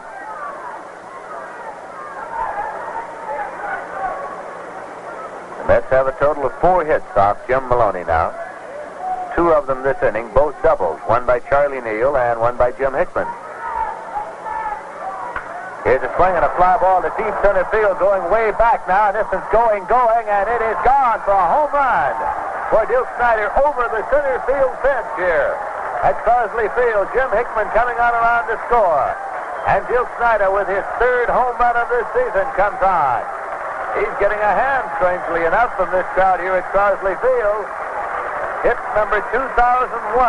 Scores two runs, makes it a 6 to 4 ball game. That is the 392nd home run of Duke Snider's career. Eddie Mathews, incidentally, hit number 400 of his career today in Milwaukee. The New York Mets get two more runs here. They've scored four runs in this, the top half of the sixth inning. Still one man out. Frank Thomas is up, right-hand batter, and here's the pitch, breaking ball high.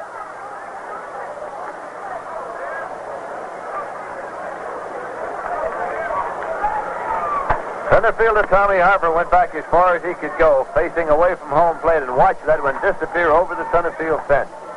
The pitch is low for a ball. It's 2 and 0 now to Frank Thomas. Frank is still looking for his first base hit of this campaign. He is a man who last year drove in 94 runs and had 34 home runs for the New York Mets. It's in there for a called strike. You may remember that Frank started out last year like a house of fire. He was an early season sensation at the plate. And the Mets have been hoping that he would catch fire any day and start on a hitting streak. 2-1 pitch to Thomas. Way outside. Three balls and one strike.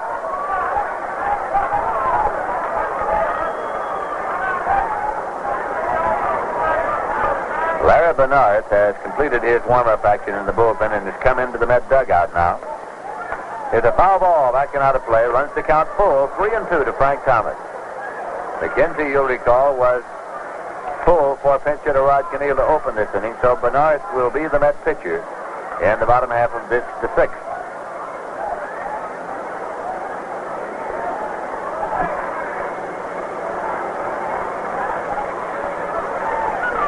Here's a fastball fired past Thomas for a called strike three. Got him looking. Strikeout number eight Jim Maloney.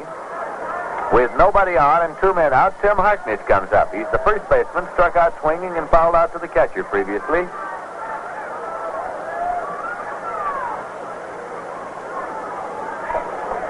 Pitch is inside for a ball.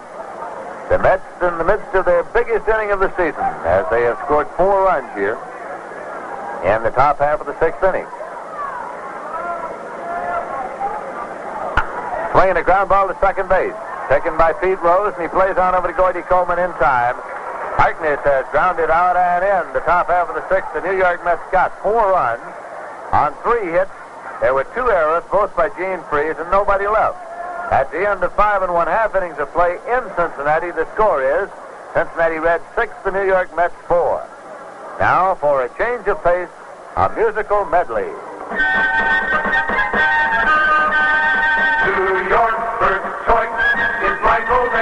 Dry Beer. It's clean and light and crisp inside and clearly extra dry.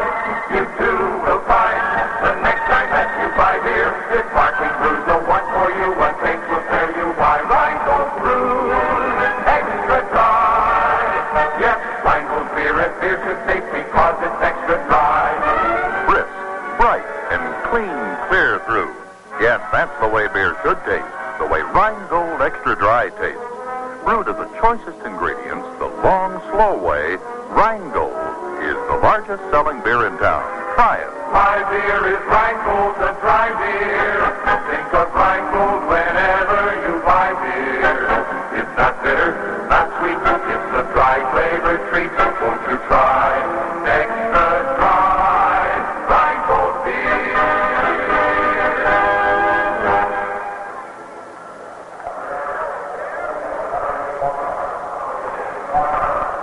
New pitcher in the ball game now for the New York Mets, and it is Larry Bearnarth. Larry Bearnarth is the pitcher. He's a young right-hander, an alumnus of St. John's in New York, making his first major league appearance. Was signed last year and sent to Syracuse.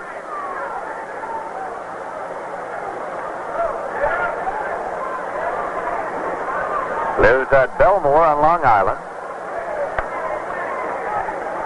And in to face him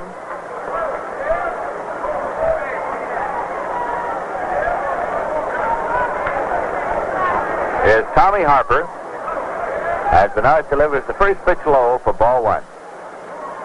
Red center fielder at the plate.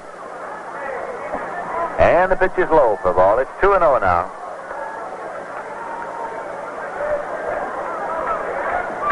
Bearnarth is 22 years of age.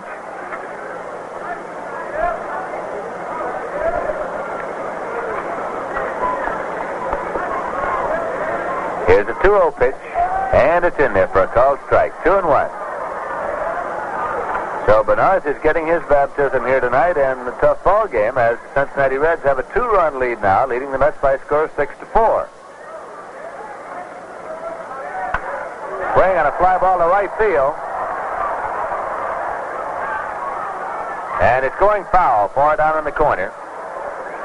It's out of play chased over there by right fielder Duke Snider, but uh, disappeared in the corner of foul ball.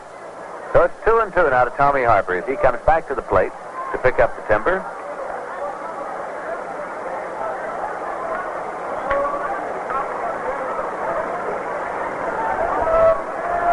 Joe Nuxhall continues to throw in the bullpen for the Cincinnati Reds. Jim Brosnan has stopped. It's in there for a called strike three as Bearnarth strikes out the first man he faces in the major leagues. The indication uh, by the umpire now is that the ball actually tipped the handle of the bat back into the glove of Choo Choo Coleman to make it a foul ball, but held on for the strikeout. So Bearnarth chalks up his first strikeout. That brings up pitcher Jim Maloney.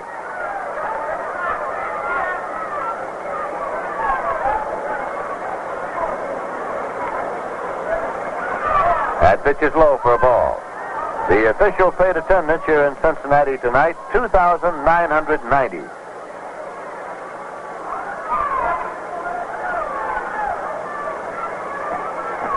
Pitch is low. Maloney had a clean single in the bottom half of the fifth. He grounded out to first base unassisted in the bottom of the third. Has a season's batting average now of 250.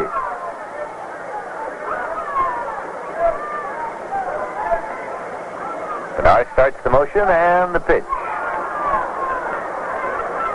Then there, it's two and one.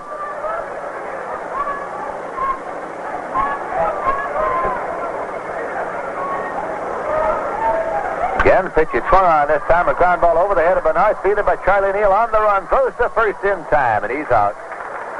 So Maloney has grounded out. Bounced one over the head of Bearnarth. He reached for it, couldn't get it, and Neal took it on the run and fired on the run. You know, right now would be a good time to pour yourself a tall, cold glass of Rheingold Extra Dry because Rheingold is beer as beer should taste, and dry tells you why. So enjoy a friendly glass of Rheingold Extra Dry along with the game.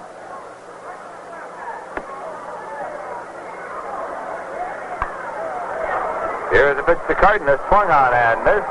Strike one.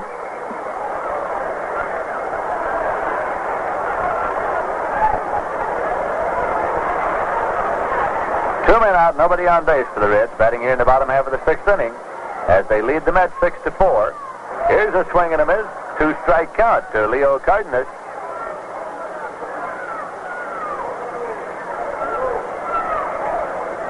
Dart leans way over to get a sign from Choo Choo Coleman. Comes overhand with a curved ball that breaks outside, and it's one and two.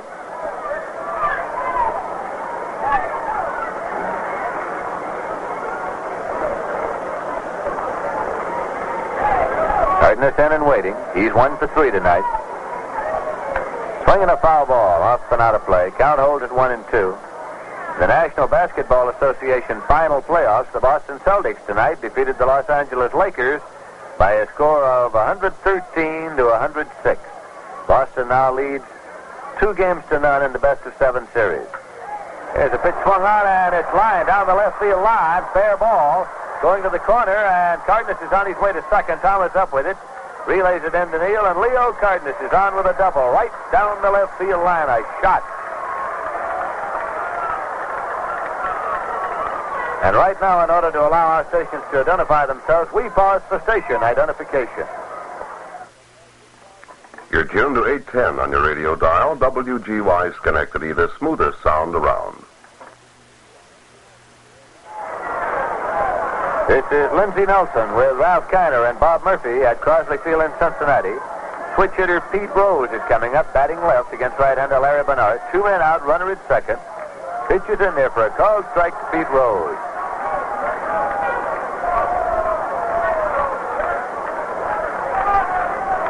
A double by Cardenas was the 10th hit of the night for the Cincinnati Reds. Eight of them off Jay Hook, one off MacKenzie, and one so far off Bearnarth. Pitch is outside. Had a play on with uh, Neal coming over to cover at second, but Cardenas was not far enough down the line for Choo Choo to throw. So it's 1 1 on the pitch out.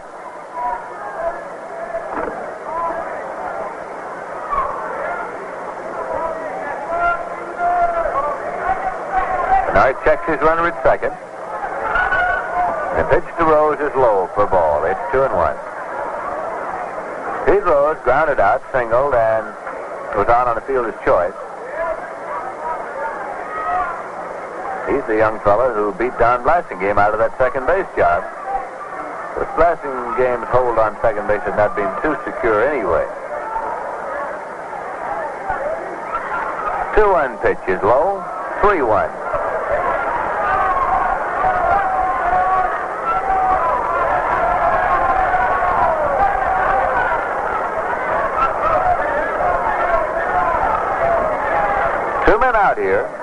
with the Reds batting in the bottom half of the sixth inning.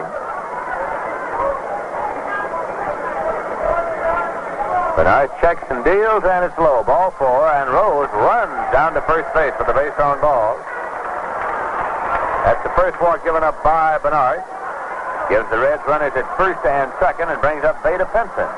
Pinson flies to center, grounded out to first unassisted, and walks.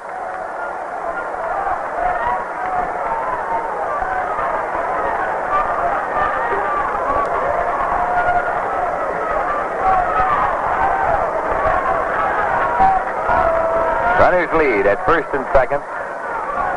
The pitch is high for ball.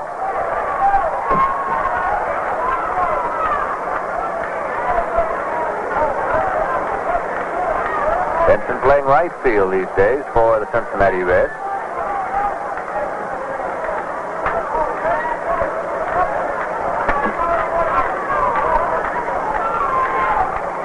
Here's a pitch inside for ball.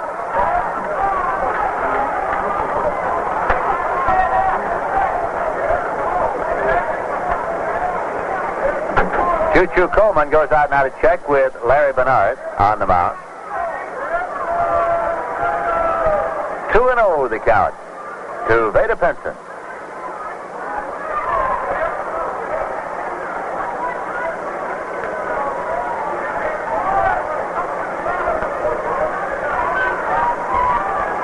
Runners leading. Pitch swung on a ground ball. A number towards first, and it's fielded by Bearnarth. He makes the play over in time, just in time to Harkness to get the very speeder, the very speedy Vada Pinson.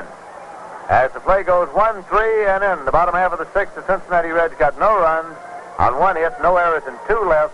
The end of six full innings of play, the score is Cincinnati Reds six and the New York Mets.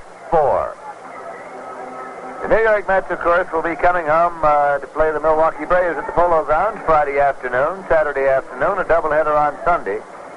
And another date you want to mark on your calendar is the first appearance of the Los Angeles Dodgers at the Polo Grounds, and that will be on April 29th and April 30th. They are both night games, the first night games of the season.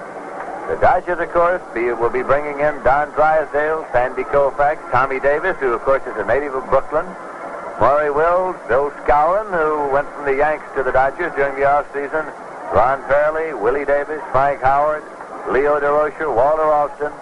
That's the Dodgers and the Mets, April 29th and 30th, night games at the Polo Grounds. Mets will meet the Houston Colt 45s Wednesday night, May 1st, Thursday afternoon, May 2nd. Colt 45s will be bringing in former American League batting champion Pete Runnels, Bob Aspromonte, Johnny Temple, Dick Farrell, Don McMahon. So tickets are now on sale for those and other games of the New York Mets at the advanced ticket window at the Polo Grounds at Grand Central Station at Pennsylvania Station. Reservations at all Howard Clothes stores in the greater New York area, or you can order tickets by mail. The address, Ticket Manager, Polo Grounds, New York, 39, New York. Cliff Cook is up now. Here's a pitch swung on it. The ground ball to short. Taken there by Cardenas, and he plays on over to Coleman in time. And Cook is grounded out. Short to first. Left-hander Don Rowe is now throwing in the bullpen for the Mets. In case uh, they can get something started here. Casey Stengel wants to be able to go to a pinch hitter. Choo Choo Coleman is coming up. The catcher, he's been up twice and he flied out to left field both times.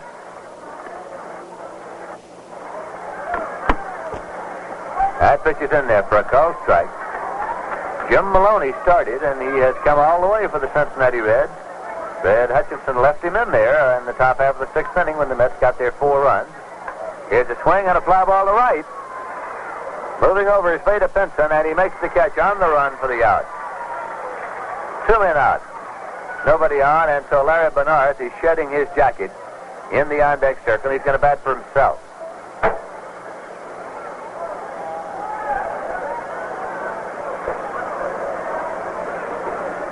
Cincinnati Reds six and the New York Mets four.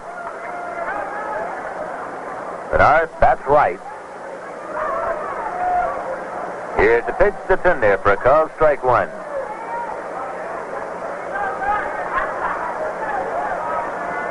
Again, Maloney works with the full motion. It's way outside for a ball. In case you've joined us along the way, Duke Snider hit his third home run of the season here tonight. He now leads the National League in home runs. is a swing out a fly ball to left center. Tommy Harper races over. He's there, plenty of room, and Harper puts it away for the out.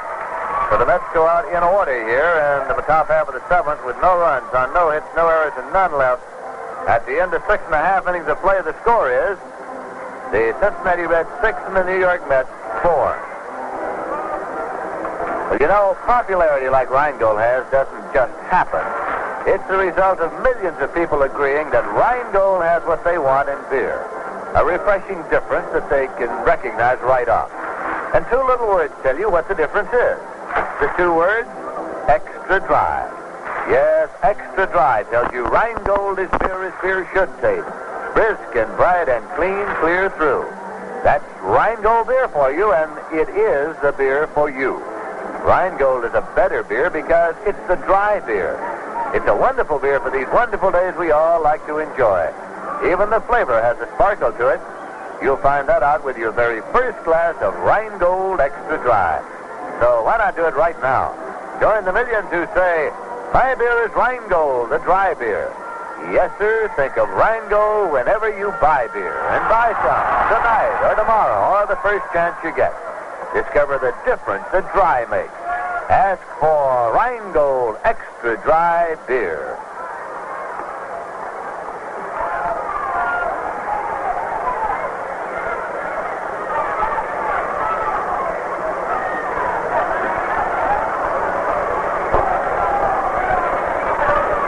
We'll be going now to the bottom half of the seventh inning. Larry Bearnarth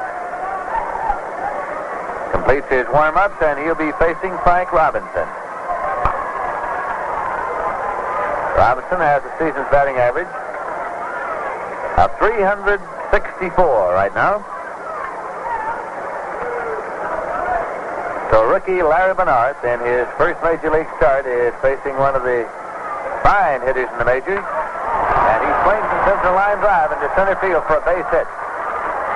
Up with it is Jim Hickman. He relays it back in and on with a single to center, Frank Robinson. Gordon Coleman standing outside the batter's box as Choo Choo Coleman has gone out to the mound now to check uh, Larry Bearnarth.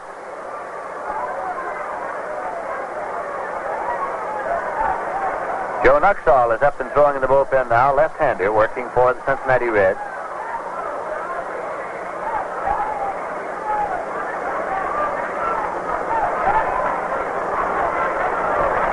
This point, the Reds have six runs on 11 hits.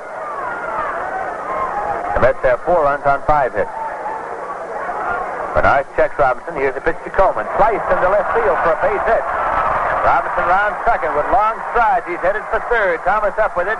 Has no play, and Gordon Coleman pulls up at second with a double.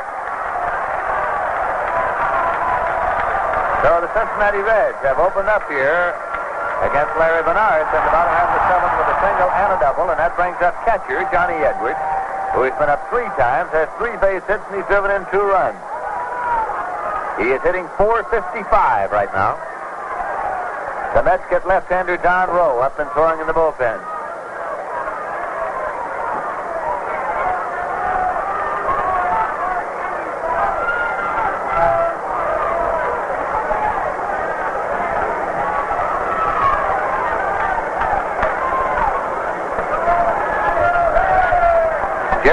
Has come out to the on-deck circle now, swinging bat.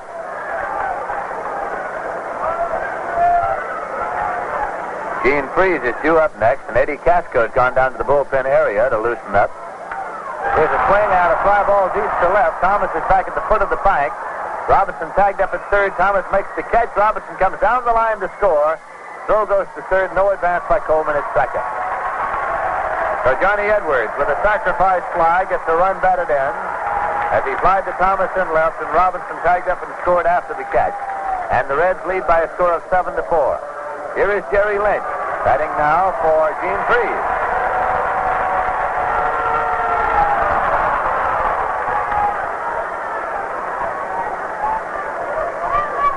And with Kasko at the same time loosening up in the bullpen, the indication would be that Kasko is going to come in next inning to play third base.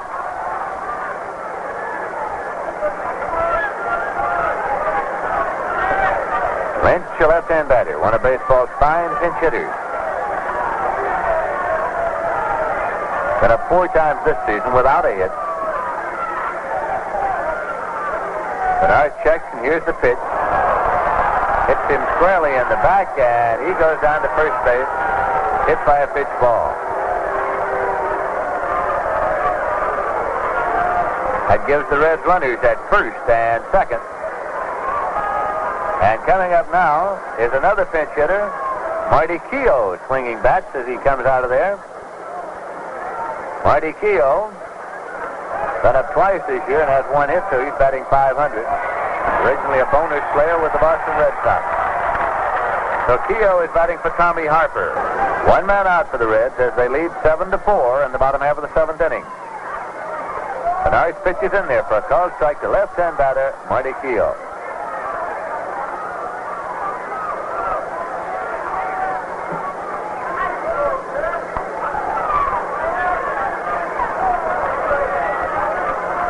Bearnarth checks. Pitch is swung on and missed. Strike two.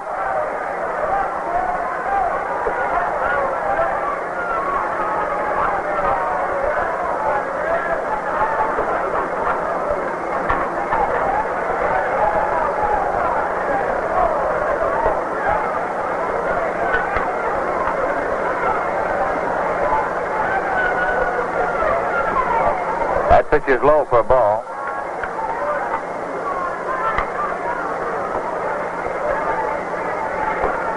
Jesse Gonder is swinging about now in the on-deck circle for the Cincinnati Reds.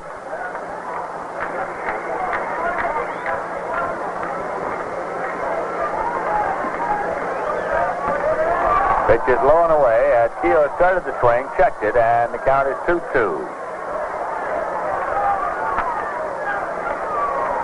Joe Nuxhall has finished warming up and has walked on into the dugout.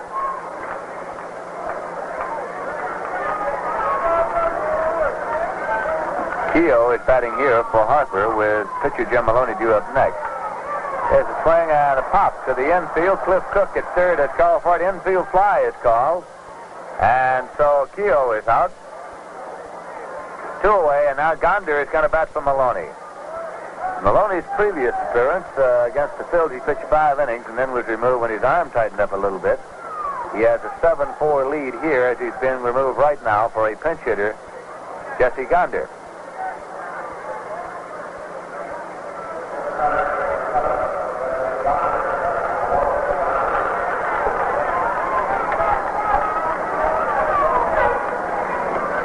Gonder's been up twice without a hit this season.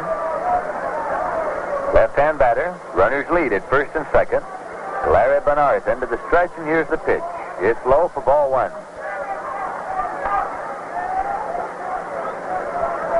The Reds have one run in this inning off Bearnarth.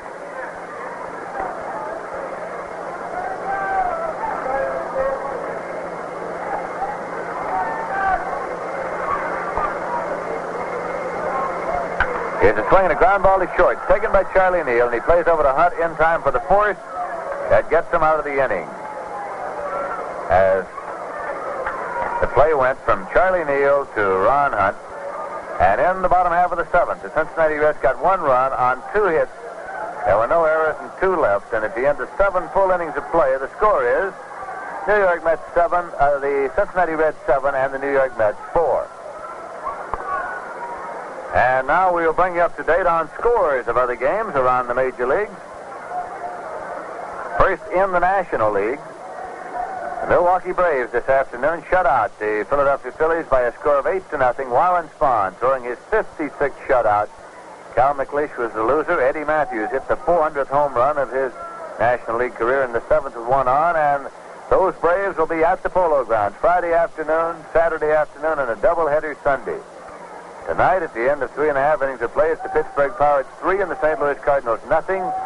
Earl Francis going against Bob Gibson. Chicago Cubs are on the coast to play the Los Angeles Dodgers, an 11 p.m. New York time starter. And the San Francisco Giants shut out the Houston Colts 45 today, 7 to nothing. Billy Pierce getting the win. His 14th win in San Francisco against no losses, and Bob Bruce, the loser. In the International League, the Buffalo team opening up today, uh, Met Farm Club, And at the end of seven innings of play, it is uh, Indianapolis five and Buffalo four. Craig Anderson starting, Addington in the third, Davio in the fourth, Matthias in the seventh, Katina in the eighth. Kreutzer started for Indianapolis, Stiefenauer in the seventh inning. So that's the way things went today in the National League.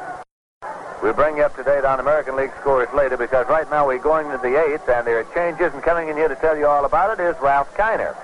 Okay, Lindsey. Charlie Neal's the batter against the left-hander, Joe Nuxhall. And the first pitch is hit sharply down to second base. It's blocked there, dug out by Pete Rose. The throw to first base in time. So Joe Nuxhall, a new pitch in the ball game for Jim Maloney, gets his first man on the first pitch, and the batter coming on is Ron Hunt. In center field now, Vada Pinson has moved over. In right field, Marty Keough, who was a pinch hitter in the last inning, has gone in there. And playing third base in place of Gene Freese is Eddie Kasko. Now it's Ron Hunt, and the first pitch to Ron by the left-hander Joe Nuxhall is a fastball foul back on the screen, strike one.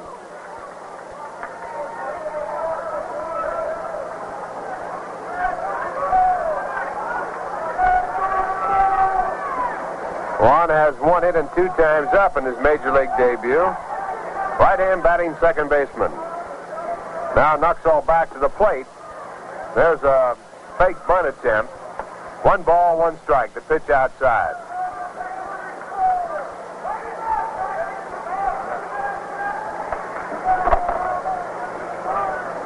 Nuxhall is now appearing in his third game. He has no record.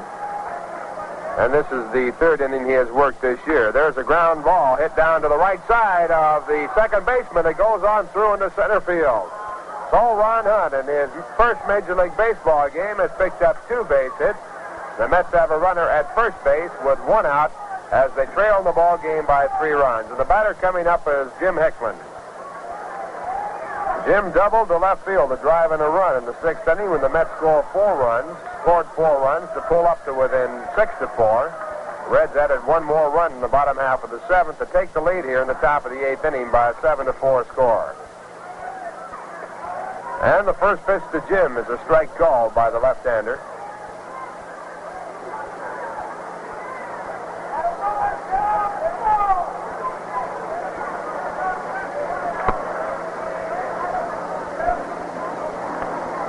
Nuxhall look at first base and back to the plate. There's a hard swing and a miss. Strike two.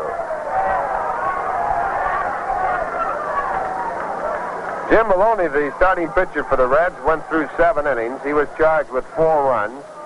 He gave up five hits. He struck out eight and walked only two. Now Joe Nuxhall trying to protect his lead of three runs. Joe with a two-strike pitch. It's on the inside corner, all strike three. So Jim Hickman goes down for the first, make it the second out of this inning. That is the first strikeout. And it brings up Duke Snider. Duke has had a big night. He has picked up his 2000th base hit. Also, add one more to it when he hit his home run to give the Mets two runs in the sixth inning. Duke two for three here. He now leads the club in home runs with three. And he looks at a high pitch for ball one. He also leads the National League in home runs. His three home runs top so far. So the Duke paying dividends right now for the Mets. Here's the pitch back to Duke, and it's high, a curveball. Two balls and no strikes.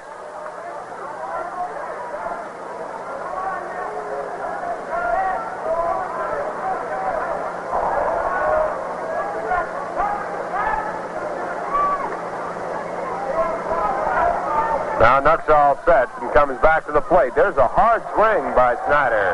Strike one. Two balls and one strike. Ron Hunt at first base for the Mets, not being held on by Coleman. Mets need three to tie. It's the top of the eighth inning.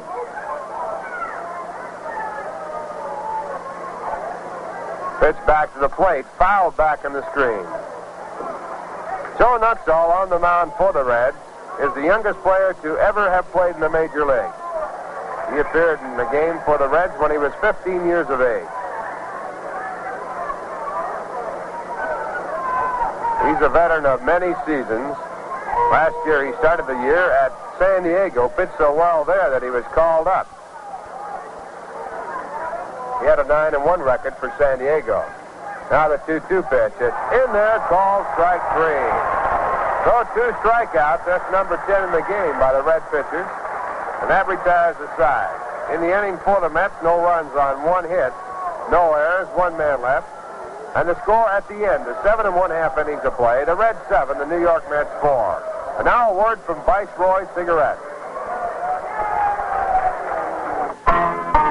We're the Brothers Four, singing coast to coast for Viceroy.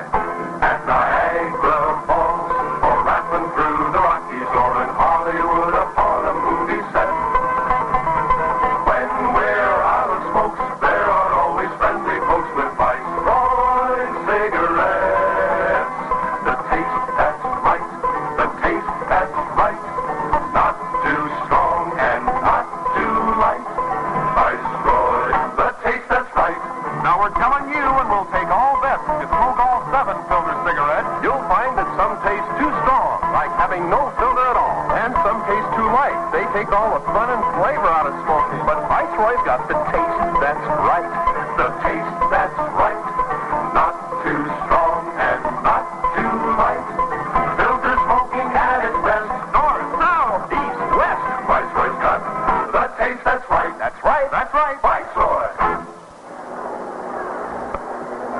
the Cincinnati Red half of the eighth inning. They lead in the ball game seven to four.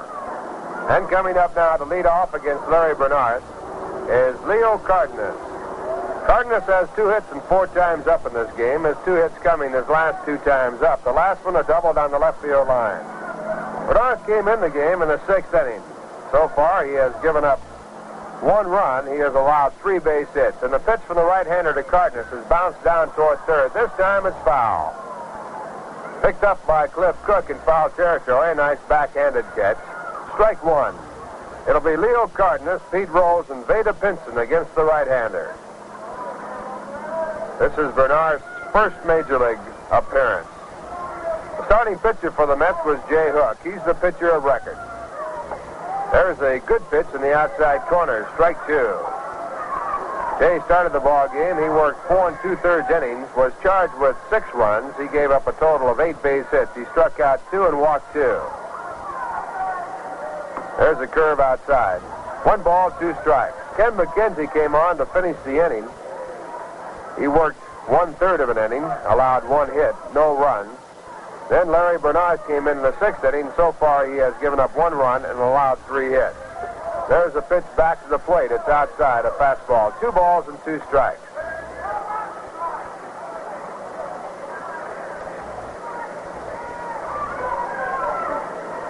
Now the right-hander from St. John's University into the windup and the 2-2 pitch. It's hit out to left center field. A drive out there coming over fast is Hickman. And he drives a one-handed backhanded catch. He gets his glove in the ball, but the ball falls out. Cardenas now going for third. Here comes the throw. It is not in time. It has scored a three-base hit.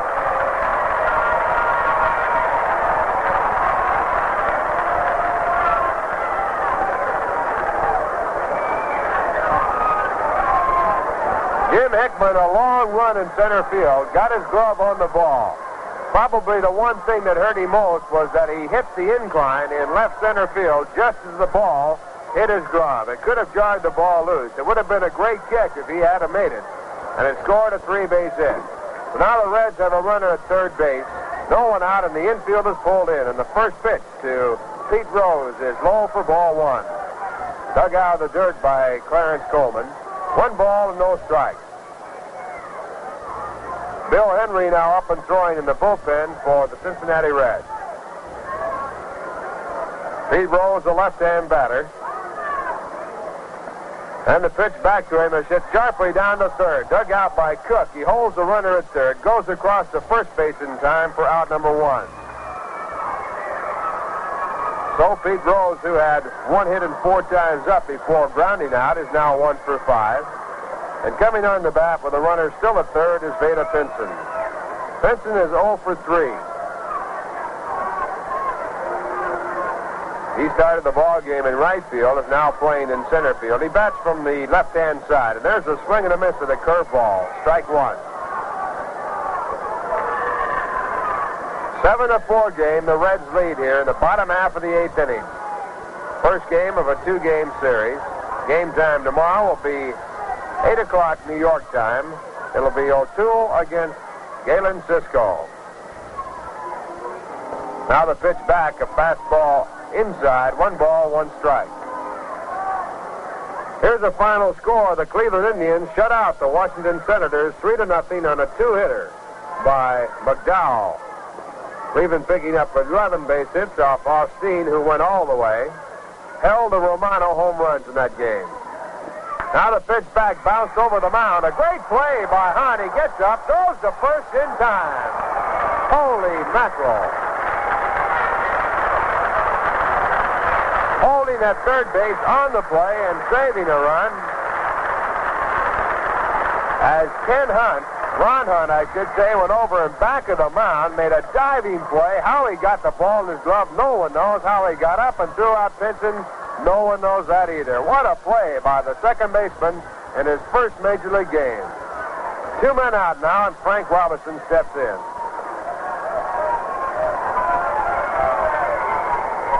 Boy, you just don't see him like that every day. First pitch to Robinson, a fastball that's outside, ball one. Robinson with a big day today. He's had three hits and four times up. He's driven in two runs. He's batting 391 in the year.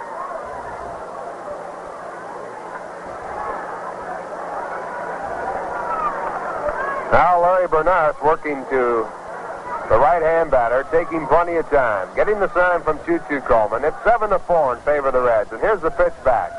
Inside and low, ball two. Two balls and no strikes. Well, Leo Cardenas at third base, if he'd have known what was happening on the play by Hunt, he could have scored.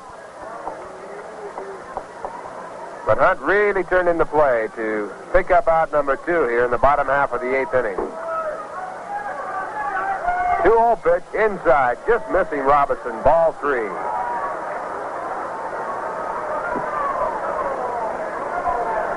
Robinson standing right on top of the plate is an easy target for the pitchers. He won't move.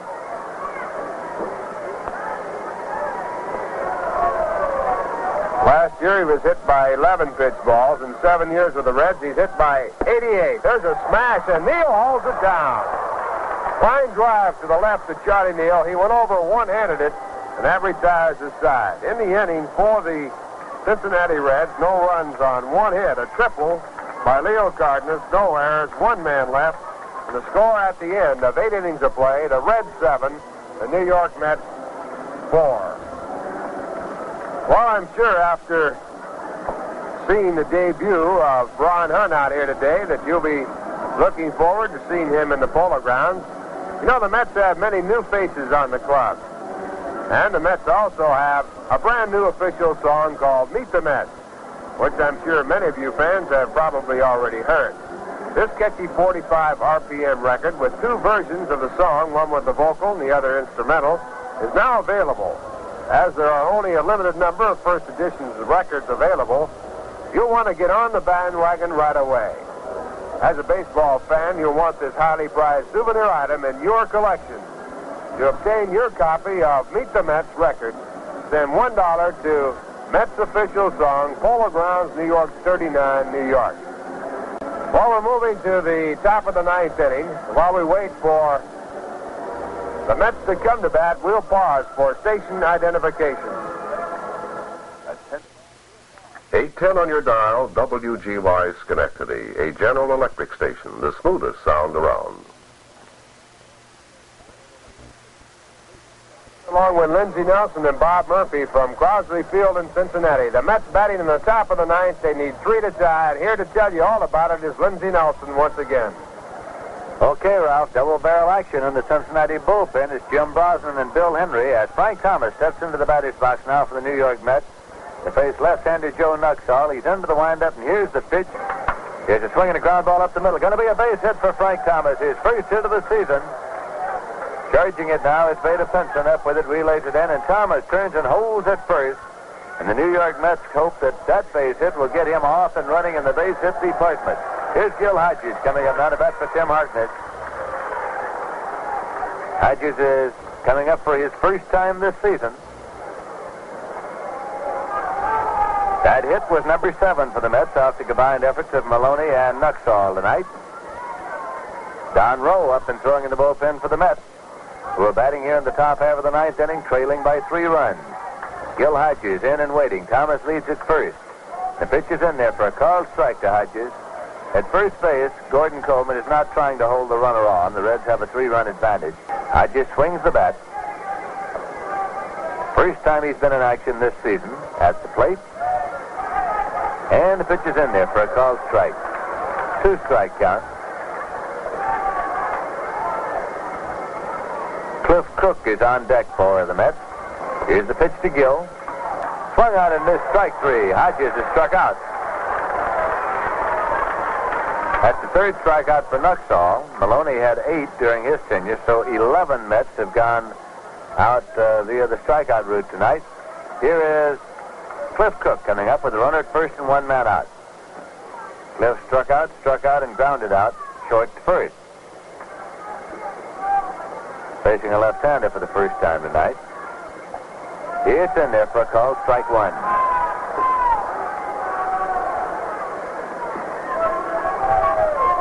In The top of the sixth, the New York Mets had their biggest inning of the season when they got four runs on three hits combined with two throwing errors by Gene Freese of the Reds. Here's a swing and a miss. It's strike two to Cook. Choo Choo Coleman is in the on deck circle for the New York Mets.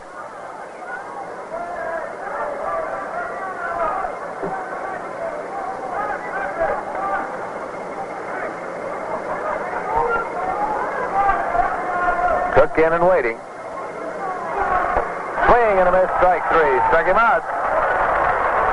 Strikeout number four for Nuxhall. And Choo Choo Coleman comes up now. To face left-hander Joe Nuxhall.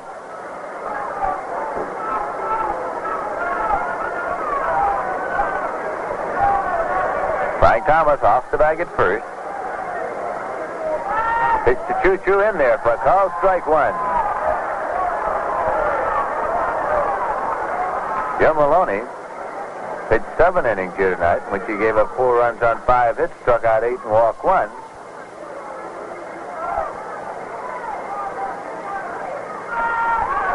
Choo Choo swing, chops it off foul. Two strikes. Mets have been able to reach Nuxhall for only two hits. Ron Hunt singled in the eighth, and Frank Thomas singled here in the ninth. Cincinnati Reds seven, and the New York Mets four.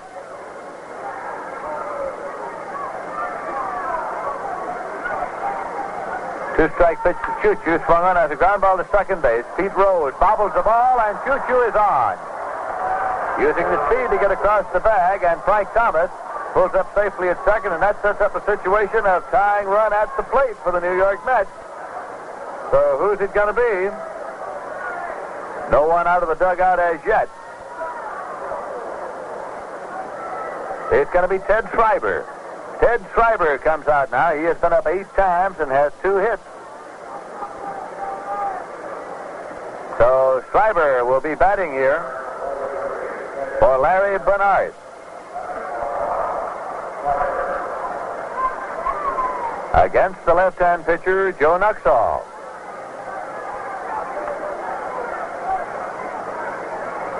Manager Fred Hutchinson may very well make a pitching change himself. As Dick Sisler uh, came out to get a free ball at that moment, but Hutch uh, and Jim Turner had been in some communication, and here comes Schreiber up to the plate.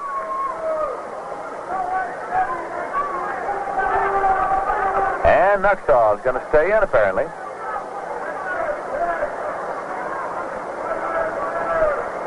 The New York Mets here in the top half of the ninth, trail by three runs. They have runners at first and second, two men out. Here's the pitch to Schreiber. It's high for ball one.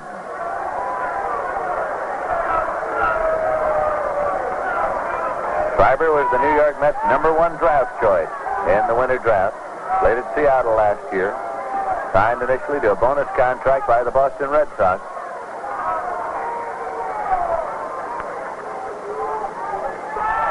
There's a pitch high and outside.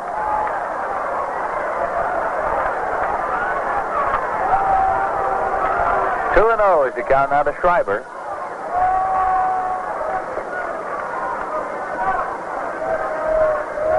Charlie Neal is on deck for the Mets. Joe Nuxhall into the stretch. Runners lead first and second. The pitch is a called strike. It's two and one.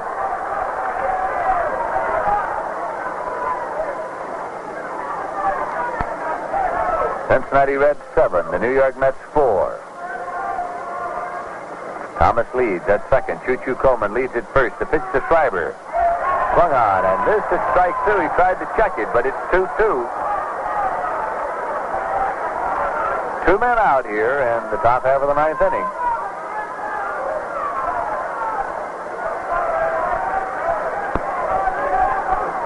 Coleman on on the error by Pete Rose at second. Here's the pitch. Swung on and missed. Strike three. We had to wait to see if he got a piece of it. And Schreiber is talking to plate umpire, but he is out of there on strikes, and this ball game is over. Pitch was low. He took a cut, and uh, we had to wait to see whether or not he got a little piece. But the indication is he struck him out so that Nuxhall struck out three there in the ninth inning. He struck out five all told. As Maloney and Nuxhall struck out a total of 13 Mets tonight. In the top half of the ninth inning, the Mets got no runs on one hit. There was one error and two men left. Keep in mind that the New York Mets will be back here tomorrow night. Thursday is off, and they'll be at the Polo Grounds against the Milwaukee Braves Friday afternoon, Saturday afternoon, and a doubleheader on Sunday. Warren Spahn, Lew Burdette, Eddie Mathews, Hank Aaron, Roy McMillan, Frank Bolling, Joe Torre. They'll all be at the Polo Grounds Friday, Saturday, and Sunday afternoon. The final score of this game, the Cincinnati Reds 7, the New York Mets 4. Something in triplicate for you right now.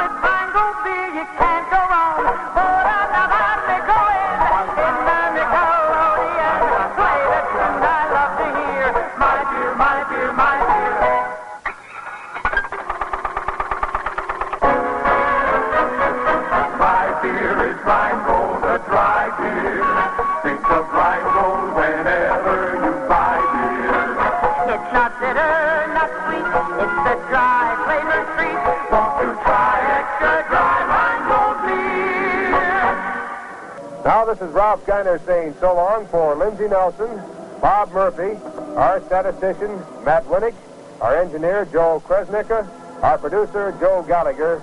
Final score of the ball game: the Reds seven, the Mets four. So long, everybody.